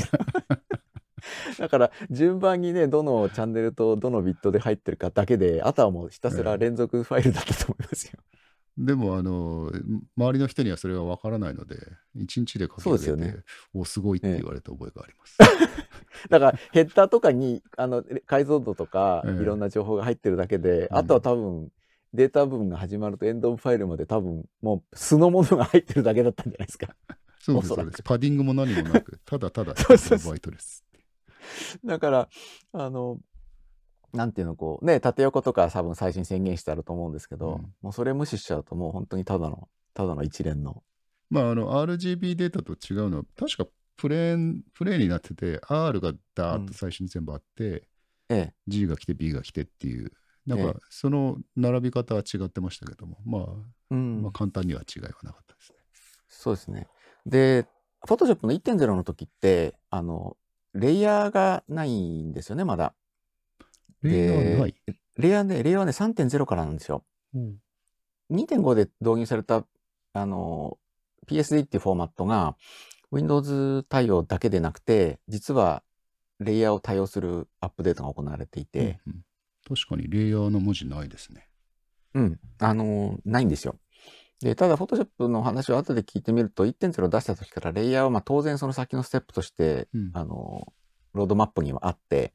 一時的にレイヤーのような働きをする機能はあるんですよ。例えばあのどっかを画像をペーストして、はい、でポンとあの、まあ、コピーしてペーストしますよね、うん、そうするとフローティング領域っていうんですけど、うん、浮いた状態で確定するまではどこへでも動かせるっていうのがあるんですね、はいうん、でそれがまあその一時的にそのなんていうのかな、テンポラリーで使えるレイヤーみたいな機能になっていて、でそれがは いってんゼロ からありましたね。ああ、そのその状態大事でしたよね。 そ, そこを維持しながらいろいろ。そうなんですよ。でそれをドロップしてしまうと止まってしまうんでで Photoshop いってんゼロ ってアンドゥがいっこしかないんで、そうですよね、ワンステップしか戻れないんですよね。でもリドゥはありましたよね。リドゥはね一応ありますね。一応アンドゥしてももう一回実行することはできたっていう。え、できますね。もう一回コマンド Z を押せばあのもう一回はできます。でもそれそれまでですよね。それまでですよ。でであのサンプルファイルとかついてるような、まあ、いちメガぐらいのねファイルをこうやって画像で選んでやってる分には、まあ、すぐパッとこうコピーペーストしてもそんな時間かかんないでいいんですけど、印刷さっき言ったみたいな印刷に使うのはもうにじゅうメガとかとかのデータを扱うと、あの読み込むだけでさっきねじゅっぷんとかかかるとかって話をしたんですけど、うん、コピーするだけでなんぷん、ペーストするだけでいっぷんにふんとか、動かすためにグッと動かすとズルズルっと例えばごピステル横に動かすといっぷんとか、もうとにかくねぼプログレスバーばかり見てる状態になるんですよ。だからとてもじゃないけどそのこうデザインをするときに、うん、こう動かすからこういうふうにあの試行錯誤をするなんていうのは全然できない速度だったですね、印刷対応のデータだと。だから実はあの当時こっちでやってたやり方でいうと、あの軽い解像度で先に練習するんですよ。全部計画立てるんです。ほうほうほう。プレビューデータ的なものをプレビュー、そうですね、はいはい、うん、作って、でどんなマスクを作るかとか ど, どこにどういうふうにこの絵を動かすとか、どこで色をどの数値で変えるとかっていうのを当時ねやってたのがね、レゾーのにだから約 ごじゅうディーピーアイ のまで落として、でそれでやってましたね。で最終的にそれをごばいして数値を全部、うんうん、で本番データに臨むと、そういうやり方してました。じゃあまだまだあとリアルタイムで使うっていうほどの、いやーもうありえないです。ありえなかったんだ。ありえなかったです。だからもう全然その、だからほら例えばよくパッパとデモで見るサイズって本当に画面にいちたいいちで出てるぐらいのデモサイズで見てるんで、うん、例えばそれが本当の印刷データになるとエッジの部分なんかジャキジャキだったり、それからクオリティがそこまでいってないんですよ。でもそれを最終的に印刷に持っていくにはやっぱりそれなりの解像度ないと全然使い物にならないんで、うん、そうするともう予行演習を小さいファイルでやって、こので試行錯誤してもこれだっていう手順を全部記録しておいてそれをリピートであのもう一個やるという感じでやってました。なるほど、うん、でそのラッセル・ブラウンの最初のデモっていう時にはじゃあその、うん、それはうまいことやってたんですか？軽いデータでしたよね、もちろん当然。そうか。だから多分いちメガぐらいですよ、いち画像あたり アールジービー で、うんうん、ろっぴゃくよんじゅうかけるよんひゃくはちじゅう っていうのがだってモニターのフルスクリーンじゃないですか当時の、うんうん、じゅうさんインチで言えばじゅうさんインチとかでしたもんねそうですね。でもちろんあの、えっと、じゅうきゅうインチモニターとかあって、あのグラフィックカード入れるとひゃくまんえん以上するんですけど、スーパーマックとかああいう外部、はい、あれでしたよねまだね、あの大きなモニターっつったらラディウスとか。そうですね、ちゃんとしたのはラディウス、スーパーマック、ラスターオプス。ラスターオプス懐かしい懐かしいでしょ。今ちょっと涙が出そうになりましたかいっぱい入れたな。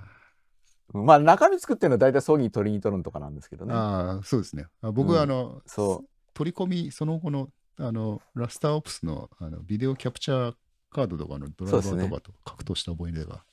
そうですよね。傷が。はい、そういうメーカーがあって、うん、で、ラそうですね、ラディウスだったり、ラスターオプスだったり、スーパーマックだったりが当時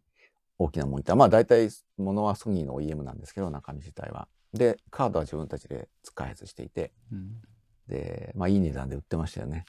アップル純正のなんかポートレートの白黒モニターみたいなかっこいいのがありましたよね。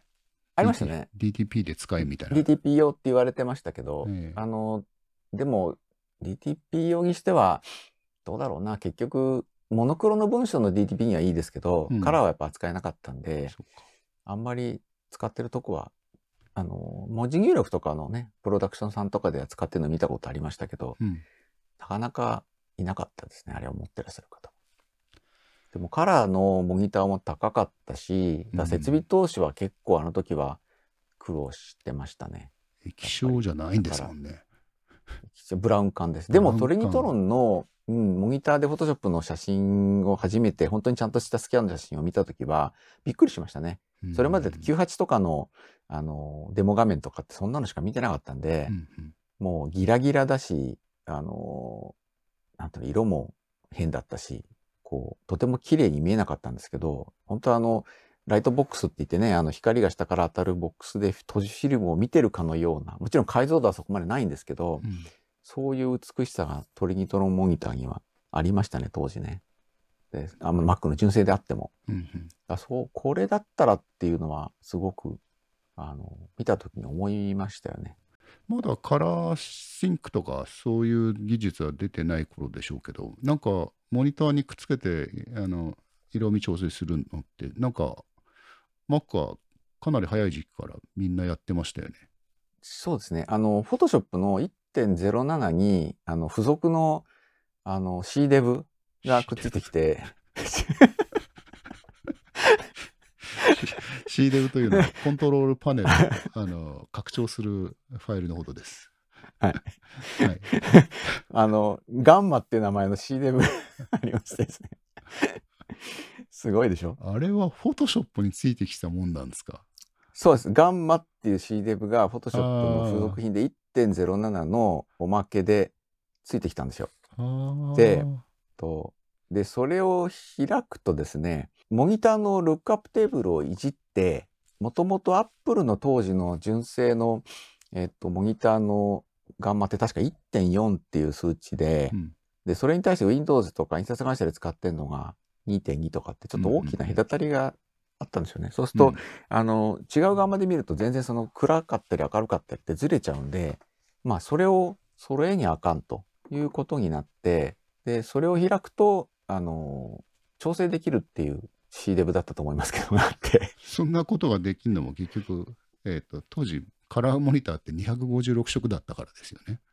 インデックス。いやいや、フルカラーですよ。フルカラーで。フルカラーです。うん。フルカラーにも、あの、多分あの、なんだっけ、カラークイックドローの中にそういうルックアップテーブルの機能があって。じゃあもう当時からあったんだ。うん。ありました、ありました。で、今これちょっと、あの、今手元で開いたんですけど、うん、これすごいんですよ。あの、そのガンマって付属してるんですけど、なんとブランドがね、ノルソフトウェアっつって、その、フォトショップを書いたトーマス・ノルとジョンの兄弟、彼らの自分の会社のロゴを貼ったんですよ。本当に付属だったんですね、じゃあね。付属だったんです。で、それが本当くっついてて、で、あの手でこうあの調整すると、画面の、あ、少なくともそのガンマのカーブを調整して、うん、暗すぎるとか明るすぎるとかってことにならないようにあの補正する機能があって、それが、あの、そう、ついてました。シーデブ だったと思います。はい、あの頃はイニットと シーデブ の入れこ読み込み順番の戦いで戦いでしたね。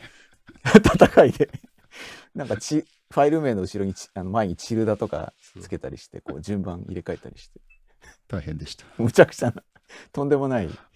時代でした、ね、あのソフトよりも先にパッチを当てねばとかそういういろいろなことを考えながらやってました。そうですよね。あれとだからフォトショップ使うマシンもうちあの結構いちだいも専用にしてしまって、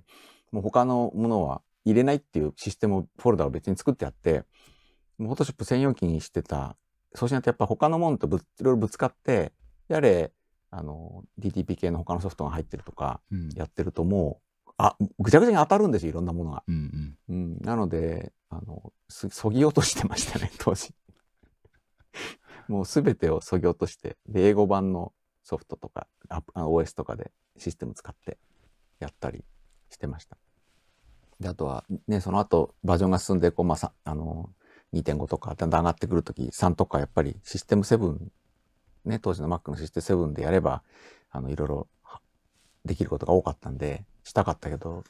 日本語版がなかなか出てこなかったんでずっとゴムトークにお世話になってました、ね、うん、あれきゅうじゅうねんっていうとでも漢字トークは出て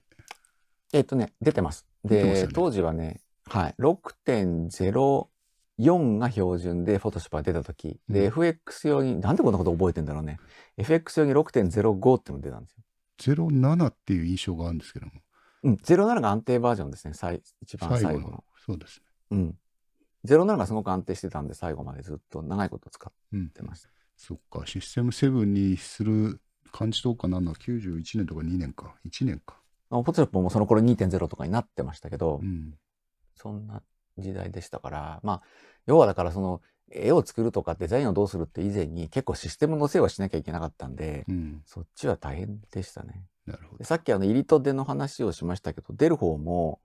あの、まあ、フィルムでスキャンするじゃないですか。で、はい、出す方もカラープリンターのいいのなんかあんまなかったんで、うん、そのまま印刷に持ってくっていうともう直接データを印刷会社に渡してフィルムにあの印刷の製版した網手のフィルムにもう直接落とすか、あるいは場合によっては、あの、紙焼きみたいのに綺麗に出す、まあ、プリンターがいくつか、まあ、そこそこ綺麗に出すプリンターとか、あと、ピクトログラフィーっていう富士フィルムが作ってた、あの、印画紙にカラー画像を出せる、あの、プリンターっていうか、印画紙のなんていうのが、プロッターですね、があって、そういうのを使って出してもらったりとか。というか、やたら入れるにしても出すにしても入れ、やたらお金かかりましたよね。もちろんスポンサーっていうかその仕事なので、あの、最終的に広告会社だったり、スポンサーだったり、クライアントが払うんですけど、結構お金かかってたと思いますね。うんうん、もしそういうフォトショップとかを使ってちゃんとやろうとすると。で、実際その印刷に、日本で一番印刷関係で問題になったことっていうのも別にあって、フォトショップってやっぱアメリカのソフトじゃないですか。はいはい。で、まあ一回その、で、シーエムワイケー でデータもらってきて、で、アールジービー にしていろいろ学校してデザインしますよね。で、印刷するにはまた シーエムワイケー に戻さなきゃいけないんですね。で、Photoshop も シーエムワイケー 一応戻す機能があったんで、戻せるわけですよ。うん、で、ところがね、あの、当時、アメリカ式の シーエムワイケー 変換と日本式の シーエムワイケー 変換にえらい違いがあったっていうか、今でもあるんですけど、あるんですよ。シーエムワイケー って、あの、まあ、結局三原色と、まあそれを補うための黒っていうよっつの版ですよね。うんうん、シアン、マゼンタ、イエローと。で、分解するときに、アメリカってすごい経済効率を考える国なので、例えば シーエムワイ が、まあほぼ同じ、例えば ごじゅっパーセント ずつ、実際にはちょっと C を足し目で、例えば、えー、C がろくじゅうとかごじゅうごで、M と Y がごじゅう、ごじゅうとかってやると、まあ ごじゅっパーセント のグレーじゃないけど、まあ真ん中ぐらいのになりますよね。うん、で、そういう色って、別に、だって色味がないんだから黒でやればいいじゃんっていう考え方をするんですよ。うん、そうするとインクを使う、そういうところはもうさっさと黒の K のごじゅうに置き換えて C と M の Y のインキは使わないっていう、結果的に一緒でしょみたいな。そういう考え方をして色を分解するんですね。うんうん、だから例えば写真があった時に暗い部分、黒い部分ってどんどんその シーエムワイ のインクを減らして、黒のインクだけでなるべく表現して、でもし暗いところにちょっと赤みがあったら、じゃあそこにあのマゼンタの赤の色を少し足せばいいやみたいな、そういう感じで作るんですよ。うん、でアメリカのまあヨーロッパもそうでしたけどのでの主流の考え方で、まあ、インクの量を減らしてやれば結果的に見える色が同じでしょっていうのがあのそういう合理的な考え方で、うん、でフォトショップの いってんゼロ もそれに比較的基づいた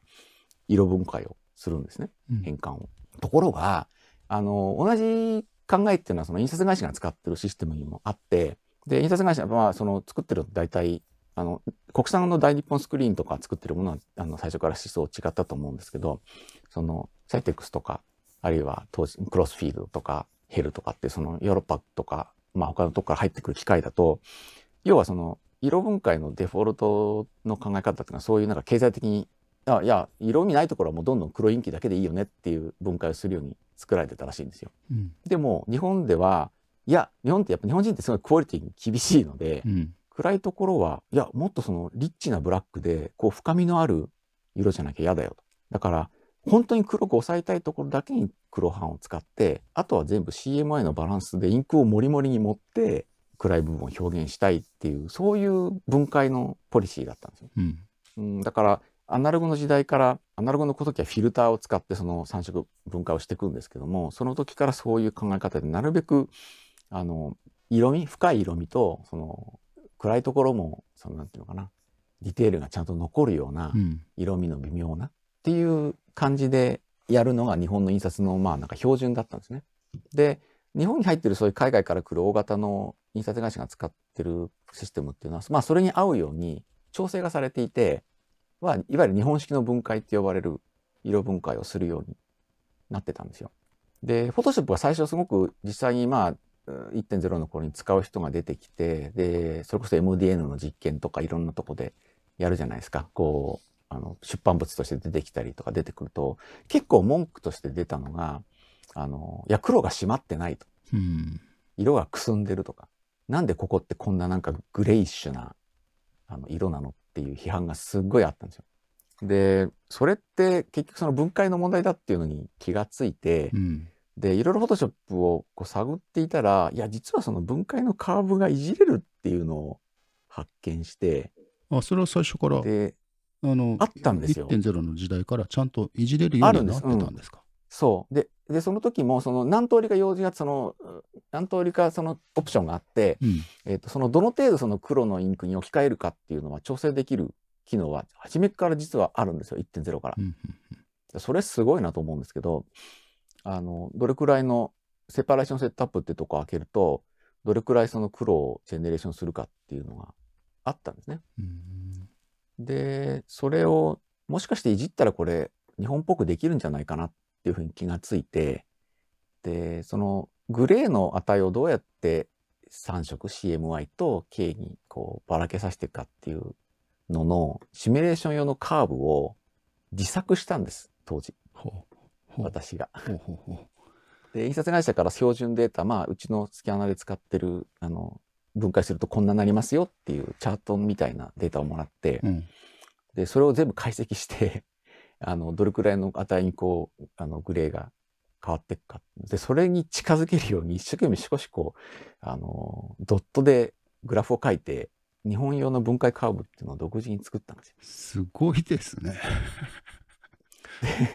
で, で, でそれを当時、まあ、お世話になってた、まあ、ベニヤさんっていう、まあ、あのそれこそ エムディーエル なあのとかにも出てきましたし、あの当時の印刷がスキャンの世界では一番あの熱心でかつこうなんていうの技術もあったベニヤスキャンっていう会社があって、当時石塚さんって方がヘッドであのやられてたんですけど、あのとてもなんていうのか熱心にそういうのも手付き合ってもらってでテストをしてもらってね、こういうカーブでやったらどうなるかなってだから結構いい感じに Photoshop の いってんゼロ でも追い込めたんですよ。お、まあ、いってんゼロなな ぐらいだったかな当時は。で当時そのいやせっかくなんでこれ当時の日本の他の人も使ってほしいなとかって思って私ニフティの印刷フォーラムでそれ配ってたんですよそのデータ。もう草の根活動ですよね。草の根です、はいはい、そうです。まあ別にこんなの自分たちででもこれ使うとそのいわゆるその や, やれくすんでるとかやれおかしいとかって言われるの少なくともちょっとは良くなるよねっていう、うん、そういうことでやったのが いってんゼロ の頃でしたね。でその甲斐あってっつったら変ですけど いってんゼロなな っていうのがその後日本語版出るんですけど、はいはい、それの日本語版を開発してるその八木さんと連絡があったんで、あの私がそのパブリックドメインでこう配ってたデータを入れ込んでもらったんですよ。素晴らしい。だからだからフォトショップ いってんゼロ の日本語版の標準っていうカーブは私が作ったカーブがそのまま入っててすげえ。それは最終的に本国のオリジナルには活用されなかったんですか。えーとオリジナルには入ってないです。だけど読み込みはしようと思えばできるかな。でで いってんゼロ のゼロななと にてんご ぐらいまではあの私が作ったカーブがあのバージョンごとにちょっと何回かアップグレードしてるんですけど、あのバージョンごとに付属で入ってました。すごいですね。そのまま組み込まれて組み込まれてました。で、だから日本の印刷会社の人たちが見てもあのダメだよって言わせないぞと、うん、少なくともそのいっかいめからダメ、デフォルトで使ってダメじゃなくって少なくともちゃんと使えるようにって言って。で確か さんてんゼロ はデフォルトには入れなかったんだけどバンドルの シーディー かなんかに入れてもらったんだっけな。なんかうん、でその頃からカラーシンク対応とかいろいろちょっと他のものが入ってきたんで、うん、あの今あのどちらかというとこう理論が少し変わってきたんで同じ形にはしなかったんですけど、なんか Adobe はそんなことを Adobe のなんだっけ、えー、と内部フォーマットはか変わりましたよね。あのえっ、ー、とラボだ エルエービー、えそう エルエービー そうです。あの画像変換がそうあのカラー変換が エルエービー モードを経由するように変わったのが さんてんゼロ で アールジービー でも、えー、シーエムワイケー でもなく、えー、と内部表現がいっこ統一されたのができたんですよね。うん、あの アールジービー の中でいじってる分にはもう アールジービー でそれは変わらないんです。ただえっと一旦その別のカラースペースに変わるときはそこを経由するという風に変わったのが さんてんゼロ だからちょうどあのその後私 Photoshop の本を書いてまして、はあ、で、そうですね、Photoshop A to Z っていう本をきゅうじゅうねんだいに出してたんですけど、いってんゼロ、一番最初 にてんゼロ 対応の本を出して、にてんご が出るか出ないかのタイミングだったんですけど、まあ にてんご ってほとんど内容一緒だったんで、そのまま出したのが最初で、うん、で、その後 にてんご の時に、私ちょっとはもうあの結構くたびれちゃって、続編出したくないって言ってたんですけど、あの、ぜひやってほしいってことで、今度は本当にカラーのプロである方々に入ってもらって、まあ、あの今でも本当にお友達って、あの、付き合う、お付き合いある京都のいらっしゃる笠井さんって方が、大日本スクリーン関係のところの。それでこの続編の方は著者が増えているんですね。はい。そうなんですね。そこで、あの、要はその、もっと本当に印刷の本当のところ、実際の実務のところとか、それから写真に対しての実務のところとかを増やしていこうってことで、うん、で、あの、ラッセル・スパークマンっていう、あの、まあ、当時名古屋に住んでましたけど、アメリカ人の写真家と、それから、あと、高橋徹さんって言って、あの、やはり笠井さんとこ同じ会社で、えー、デザインのこととか、あの、色のこととかも含めていろいろ一緒にやってた方と、あと、アメリカ人でバートロン・モンロイっていう、まあ、フォトショップの最初のバージョンの、あの、一番最初のガイド本とかを書いたイラストレーターというか、本当に絵を描くイラストレーターの方がいるんですけど、まあ彼なんかも、当時あの、アゴストっていう、あの、広瀬さんっていう、あの、そういう編集者の方がいらして、で、エレクト、ステップバイステップエレクトロニックデザインっていう雑誌があったんですけど、アメリカの ディーティーピー テクニックを日本に紹介するという、それの編集とかをずっとさられ、されてた方で、で、彼の呼びかけで、その次の A to Z ツーっていう本を作った時がそのチームでしたね。うん、なるほど。で、それであと さんてんゼロ のレイヤーができた さんてんゼロ の時に、あの A to Z スリーっていうのを、やはりまあ同じチームの中から私と笠井さんとラッセル・スパークマンのさんにんで作ったのがきゅうじゅうよねんだったかな。きゅうじゅうよねんからごねんかけてかな。みたいなことにつながっていくんですけど、うんうん、あの、私は本当にあの、なんていうの、こう自分で調べて覚えて、あまりその現場に本当の印刷会社の現場にいた人間じゃなくて、で、それでもまあそういうなんか、日本の印刷に合うようなことをこうし、ちょこちょこと、あの、技術的なことをさ勉強しながらやってったんですけど、本当の、ま、もんのプロの片井さんみたいなとか、高橋さんみたいな方が、こう、にのとこで入ってくださったんで、あの、ガラッとこう、広、ぐわっと広がったというか、そういうのはありましたね。そんなことをしてました。当時は、先ほど、ニフティで配ってたっておっしゃってましたけど、ええ、ニフティサーブっていうのはやっぱり強いあれがあったんですかね。はい、印刷関係のフォーラムがあって、そこで結構出入りしてて、そこにそういう技術的なこととか情報提供したりもらったり結構アクティブに動いていた後に、でその後に、F、ずいぶん後に F グラフィックっていう F グラと言われてましたけど、はいはい、フォーラムができて、でそこの中で私フォトショップのミソグラって言ったかな、名前忘れちゃったのっていう名前の部屋をのオペレーションやってたんで、あの部屋、部屋を管理してました。で、特にその情報交換はそこでたくさんやって、あの、当時のAdobeの人とかと一緒につないだりとか、そんなことをやって、とにかく新しいことがどんどん出てくる時代だったんで、んあの、まあ、テクニックもそうですし、デザインやるにはこんな方が面白いよとか。で、やっぱりあの頃って文情報があのインターネットがまだ前夜で、うん、ほとんどなかったので、情報がアメリカから入ってくるのって、うん、紙の雑誌がいっかげつ遅れとかで入ってくる時代でしたから、うん、で無理すればそのコンピューサー部のフォーラムとか、それから覗きに行くことはできましたけど、まあ、ほぼない状態だったんですよ。そうですね。えー、だからなんかこう情報が来ると何週間遅れのマックウィークにあのニュースが出たとか、うんうん、それからなんか送られてきた雑誌に初めて出るとかって、そういうまだきゅうじゅうねんだいの初めってそういう感じだったんで、でかつ英語じゃないですか、もう出てくる情報が、うんうん、そうするともうみんな読めないんで、私はもうフォトショップで本当英語鍛えられて、あのマニュアル いってんゼロ のマニュアルって初めて最初から最後まで読んだ英語の本だったかもしれないって実質そういう世界だったんで、僕もそんな感じです。インサイドマッキントッシュが初めてちゃんと読んだ英語の本ですね。ですよね。えー、うん。学校大学の時はもっと本当はちゃんと、まあもちろん読んでましたけど、そんなにあの最後まで読むなんてなかったんですけど、乗って読んだのはそれが多分最初だったと思います。確かに。やっぱりこうなんか自分が興味の持つ内容っていうか、うん、そういうんだといけますよね。あのおかわり何倍でもみたいな。でもあの今 ピーディーエフ 読んでんですけども。チュートリアルもユーザーズガイドもすごいこう分かりやすく書いてありますね。テクニカルドキュメントっていうよりも。そうですね。うん、ただその中であの いってんゼロ の例えば今それあれですか、ドキュメントですか。はい。ユーザーズガイドですね。うん、そう、うん。ユーザーズガイド。はい、今これ見れます？じゅうろく章、例えばにひゃくななじゅうよんページとかって。あ、そういうの公開されてるんだ。すごいな。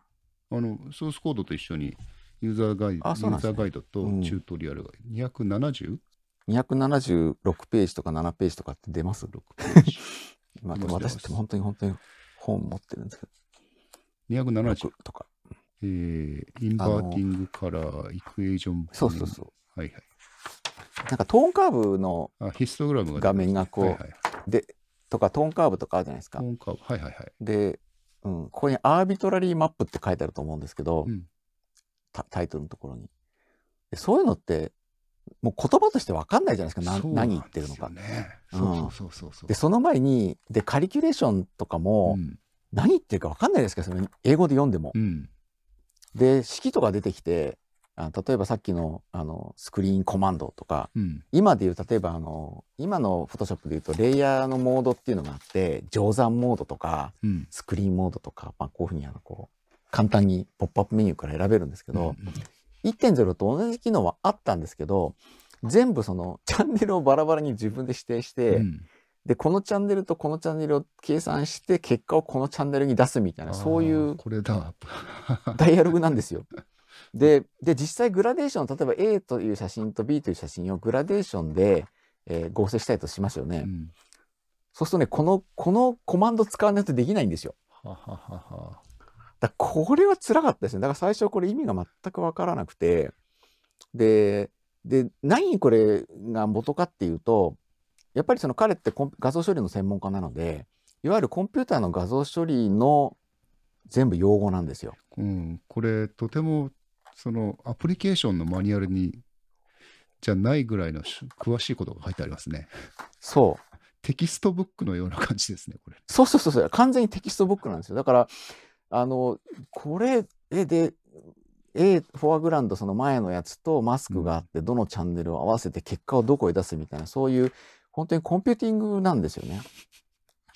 で こ, でこういうのでみんなつまずいちゃったんですよ、フォトショップ いってんゼロ 手に入れた人は。それはつまずきますね。うん、で英語版でもみんな英語の人、アメリカ人とかでも結構つまずいて、なんじゃこれだと。であとえっと、日本語版が出ましたけど、日本語版も結局同じような計算式全部普通に書いてあるので、うん、それでつまずくわけですよ、さらに。だから合成したいっていう意図があっても、実際に何をしていいかわからない、その直感的にじゃあこの絵をとこの絵をこう組み合わせて、このマスクを使って合成したいとかって思っても、うん、その術がわからないっていうのが当時の問題だって。でかつ文献が全然ない。うん、まあ、詳細な説明はユーザーズガイドにこれだけあるけども、うん、なかなか踏み込んでいけないと、うん、ユーザーズガイドに書いてあることがまずわからないそういう感じでしたよね。だから私はこれ本当素晴らしい教科書で自分にとっては。でそれからじゃあこれってどういう意味だろうって言って、それで当時あの印刷関係とか画像処理関係とかの本を結構読みまくって、うん、で, でやっと発見したんですよ。そうするといわゆるそのあの画像の処理を例えば、えー、例えば、えー、と明るくするっていうのはどういうことである、暗くするっていうのはどういうことである、それからシャープにそう上げるっていうのはどういうことである、ぼかすっていうのはどういうことであるっていうのを、うんうん、そのいいですね。ピクセルのビットマップを全部計算で作るわけですよ。うんうん、でそれをそのエッセンスは全部フォトショップの いってんゼロ に入ってるんですけど、いやそれって画像処理の基礎を勉強しないと全くわからない話で。だからデジタル画像処理の本をね、何冊か今でも手元に残ってるんですけど、当時すごい勉強しました。だってあの メ, メニューからして今見てるメニューがそのコントラストを変えるオプションとかは、ええ、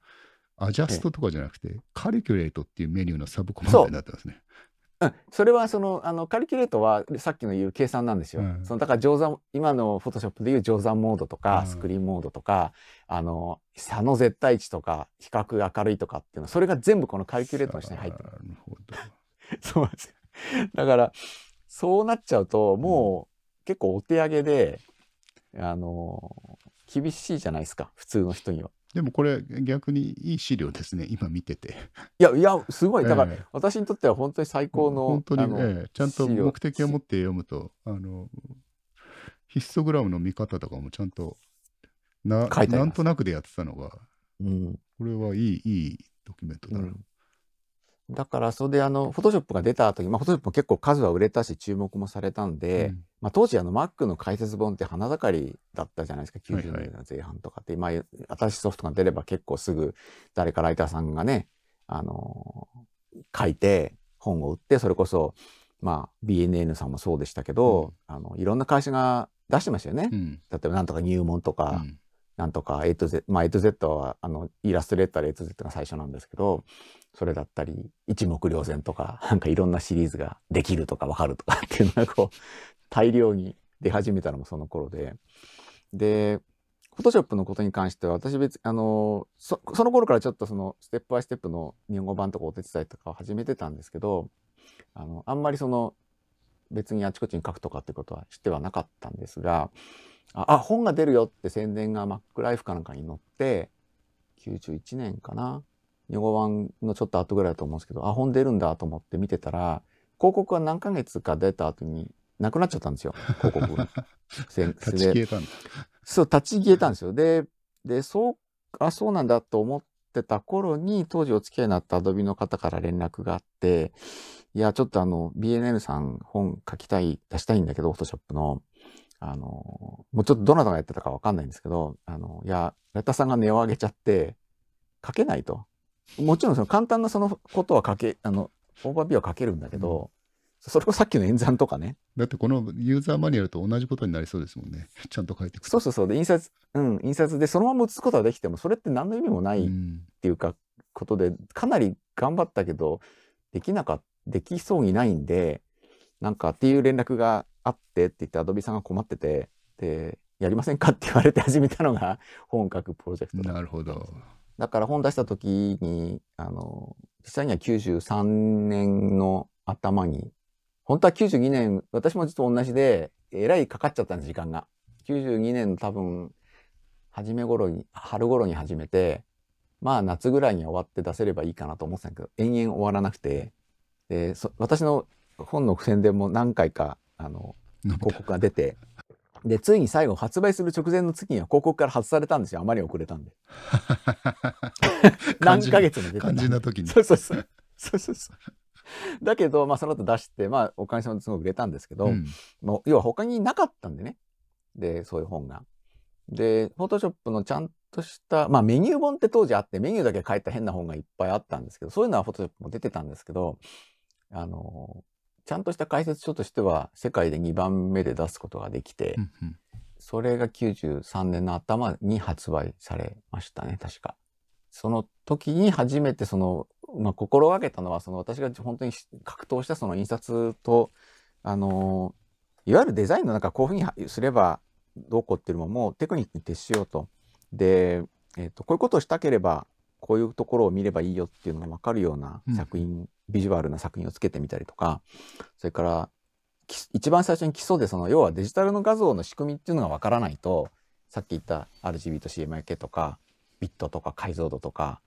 どうやってそのコンピューターでは色を表現してるのっていうのを、まあ、デザインをやってる人が見て分かるように頑張って書いた本だったんですね。うん、まあそのまさに自分がそのずっとあのゼロから探って覚えたことを何ていうのかな、まとめるっていうかいう形で書いたのが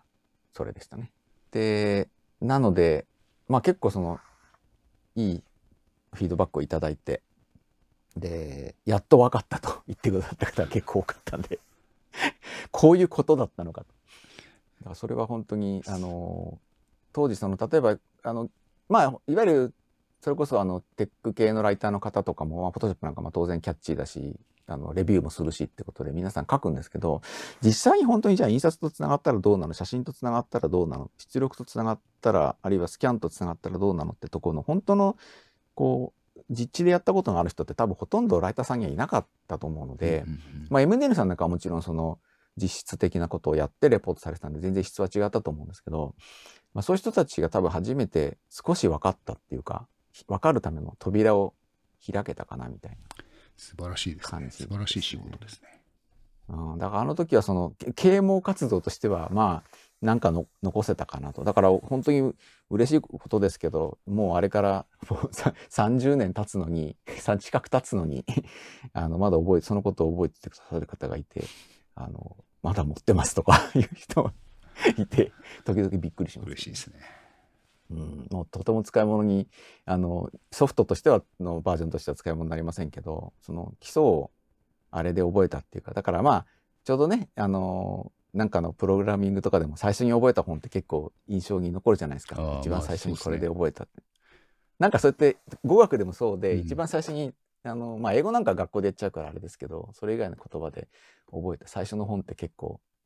なんていうのある意味自分個人的なバイブルっていうか、わかりますわかります、原点になるっていう感じがあって、そういった形で捉えてくださってる方が結構多かったんでそれは嬉しいかなと。僕もプログラマーやってる今プログラマーになってるきっかけはやっぱり僕の場合藤本さんの連載だったんですけども。はいはいはい、マックジャパンマックジャパンで連載してた藤本さんの、ええ、もうそれを読んでなかったら多分プロのプロプログラマーにさえなってたかどうか、プログラマーしてたかもしれないけど、うん、プログラマーには多分なってなかったと思うなっていうのはやっぱいまだに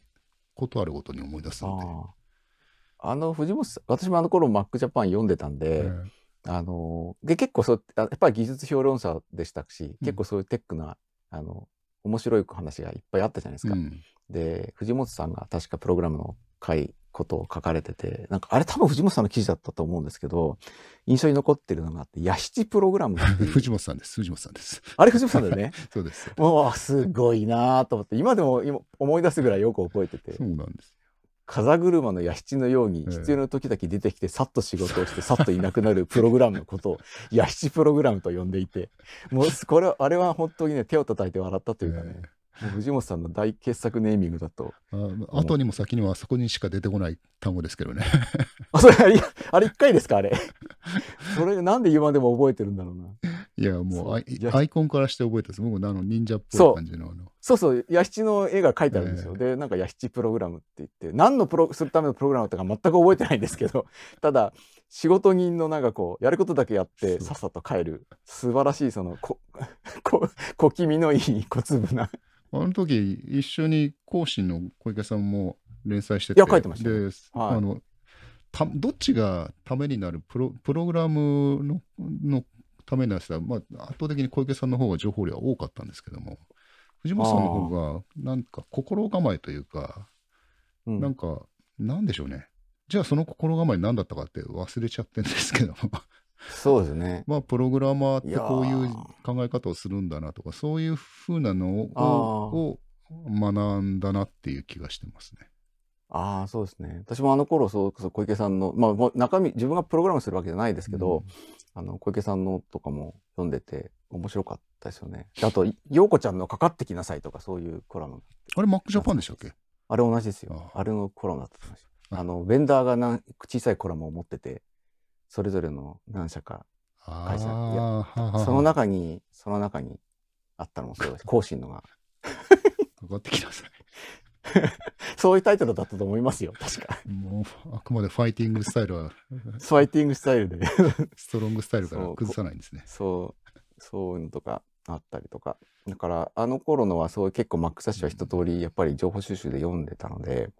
Mac Japan さんは確かあのお付き合いは特になかったですけど、まあ、その後、MacLife とかユーザーとかちょこちょこ小さな記事を書いたりは、レビューとかを書いたりはちょっとしてましたけど。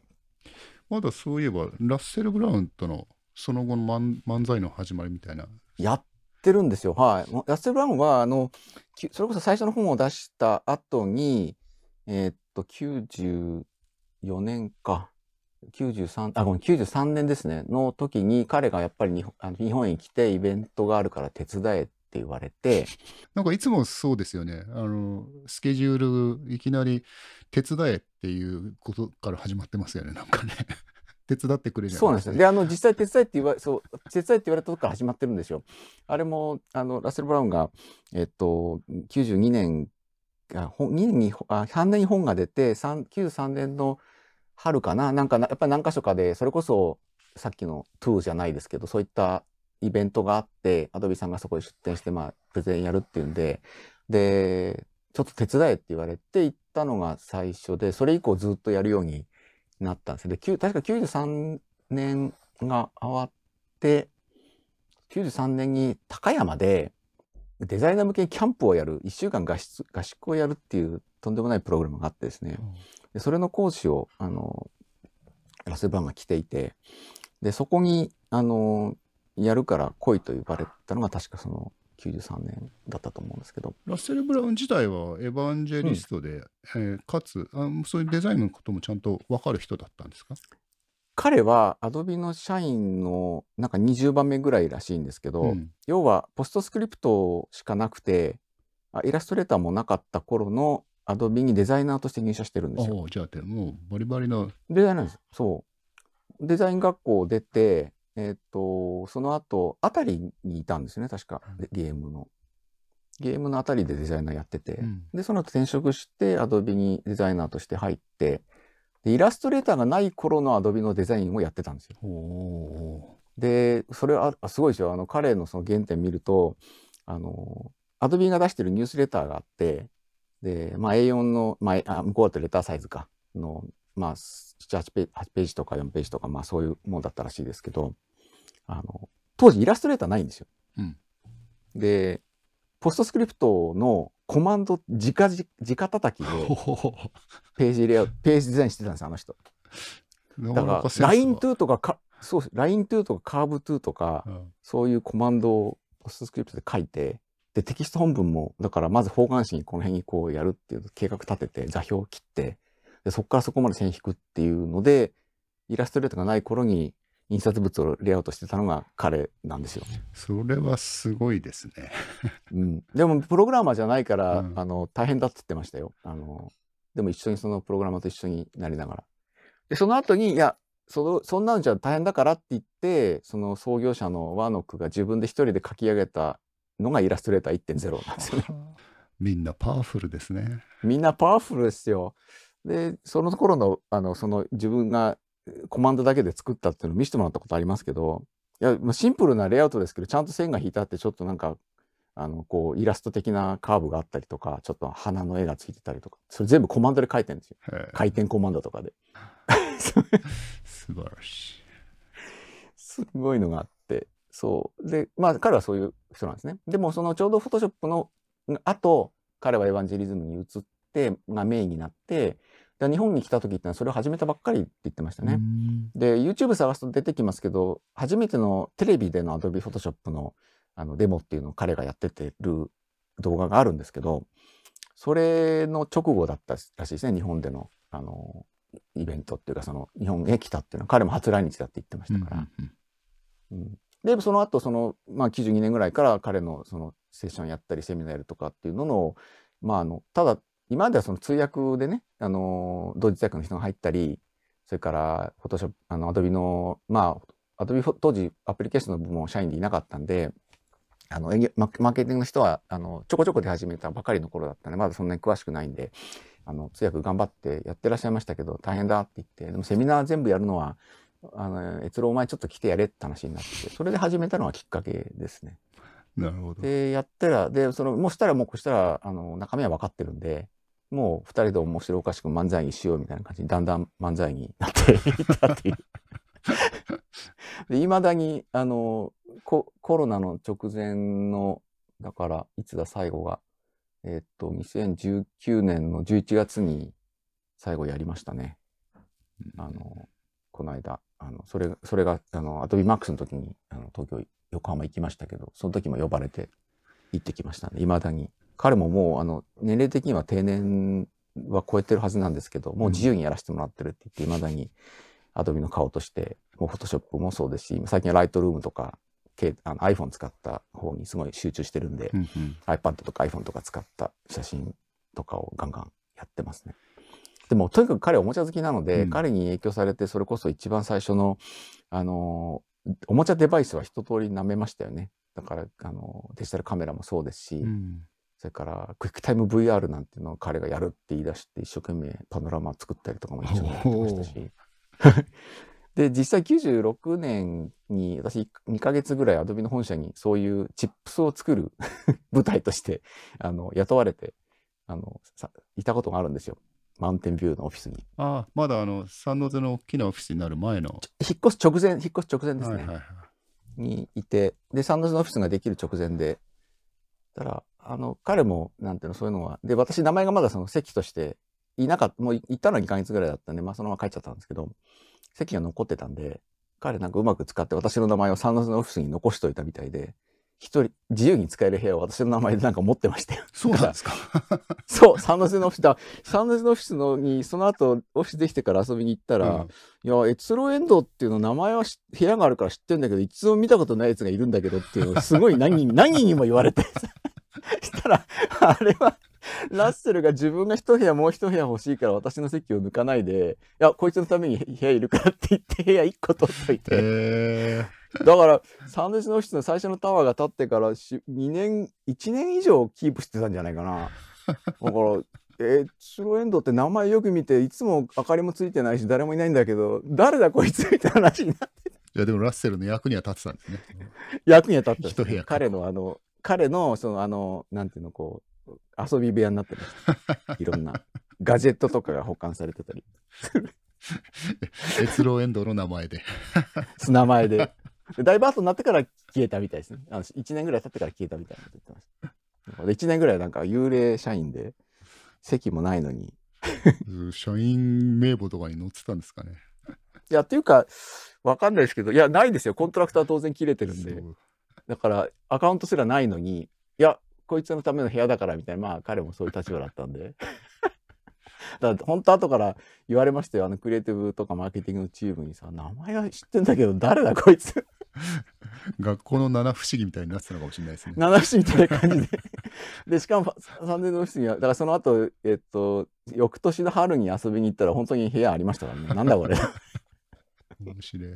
そういう感じでしたね。なんか随分時間経っちゃいましたけど大丈夫ですか。にじかんぐらい。おお、もうにじかんですね。おお、はい。なんかまとめとしてはどんなところでしょう。なんかあまりフォトショップの話にならなかったような気もするんですけど。いやいや、十分あの十分だと思いますよ。僕はもう最初の三段としては、えっとMacPaintから始まり、えっとそういう系筆とか思ってたんですけども、全然あの印刷から入ったもんで、もうあの、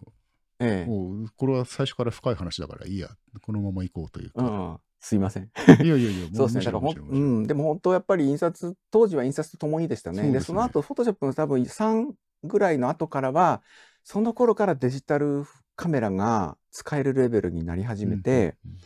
でさん、よんのあたりからデジカメの今度は発展になるんですね。だからそれまではスキャンが主役だったり、なんかフォト シーディー とかありませんでしたっけ。ありました。フォト シーディー はね、確かさん。あれ、ネガから焼けて シーディー ロムに落としてくれるって、ね、ありました。えっとね、確かちょっと、あの、ネット調べてたら、フォトショップのバージョンの歴史っていうのがあって、今年のサポートっていうのがね、確かね、に、どこだったか、さんかな ?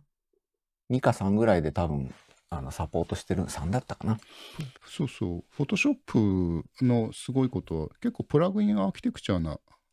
ものの走りっていうか、走りでもないかも、プラグインって名前はフォトショップで覚えたような気もするんですよね。だと思います。ね、あの頃ってプラグインってあんまり他なかったですよね。アドオンとかアドインとかって言い方は多分、うん、ここまで徹底してフィルターがプラグインとか入力機器を追加できるとか、うん、あちこちなったのはなんか初めてだった気がするな。そうですね。だからまあ いってんゼロ からプラグインの仕組みはあって、うん、その拡張するっていうのがあったので、多分それがこう延々と。で、その後結構エフェクト系のプラグインが花盛りにやっぱりにとかさんあたりからなったので、うんうん、それはすごくやっぱり、あのー、そうですね、プラグイン集とか出てましたもんね。えー、で、あとプラグインを作る、あの自作できるプラグインファクトリーとかいうのもあったんですよ。ああ、ありましたね。なんか見た覚えあります。うん、うん、さんてんゼロ とかに付属してて、私も作って、あのプラグインでこう透明を抜く自作プラグインとか、それこそあのバンドルも、あのバンドルはしなかったか、あのえっと、その Photoshop エックスゼット のさんの本にはくっつけたりとか、それから、あ, あとは、それこそニフティとか、まだインターネット、あ、インターネットもあったか。インターネットで配ったりとか、そんなことをしてましたね、当時ね。さんの頃は。もうインターネットやっと出始めた頃だったんで、きゅうじゅうごねんとか。やってた記憶があります。だから、まあ、そういうのは、あの、自分たちで作ることもできたし、うん、あの、面白い時代、でしたね。今でもあの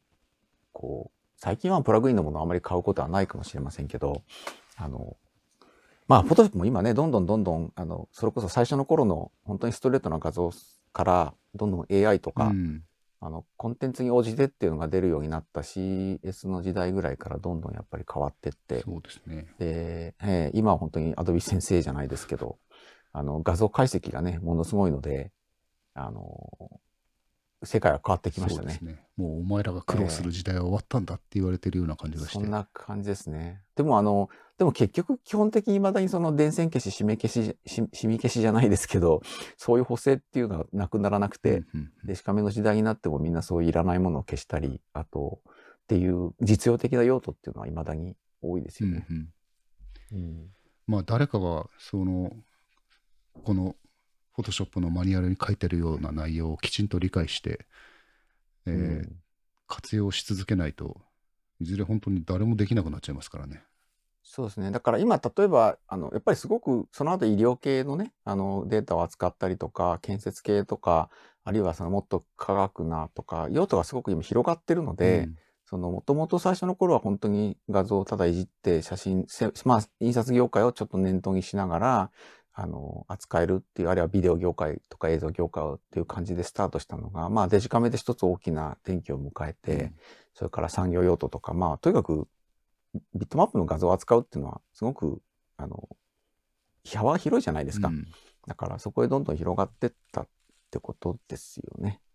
だからなかなかエキサイティングな時代でした。特に昨日の本当はフォトショップはいちからさんぐらいまでが一番多分、どんどんどんどん新しいことが出て、うん、変わる時代だったの で, で今は本当 エーアイ とかそういう違う方でまた変わる新しい発展があるので面白いけど、まあフェイクももうフェイクに見えなくなってきたんで怖いですね。怖いですけどね。怖いですね。こんなとこですかね。じゃあ、ね、にじかん超えたので、はい、はい、なんかダラダラとお話をしてしまいましたが、非常に裏か裏側というか、なぜフォトショップがこういう形であるのかが分かって、うん、あの非常に有意義ですね。はい、ありがとうございます。ありがとうございました。こっちもまさか野筆の話をするとは思わなかった。藤本さんに後で言おう。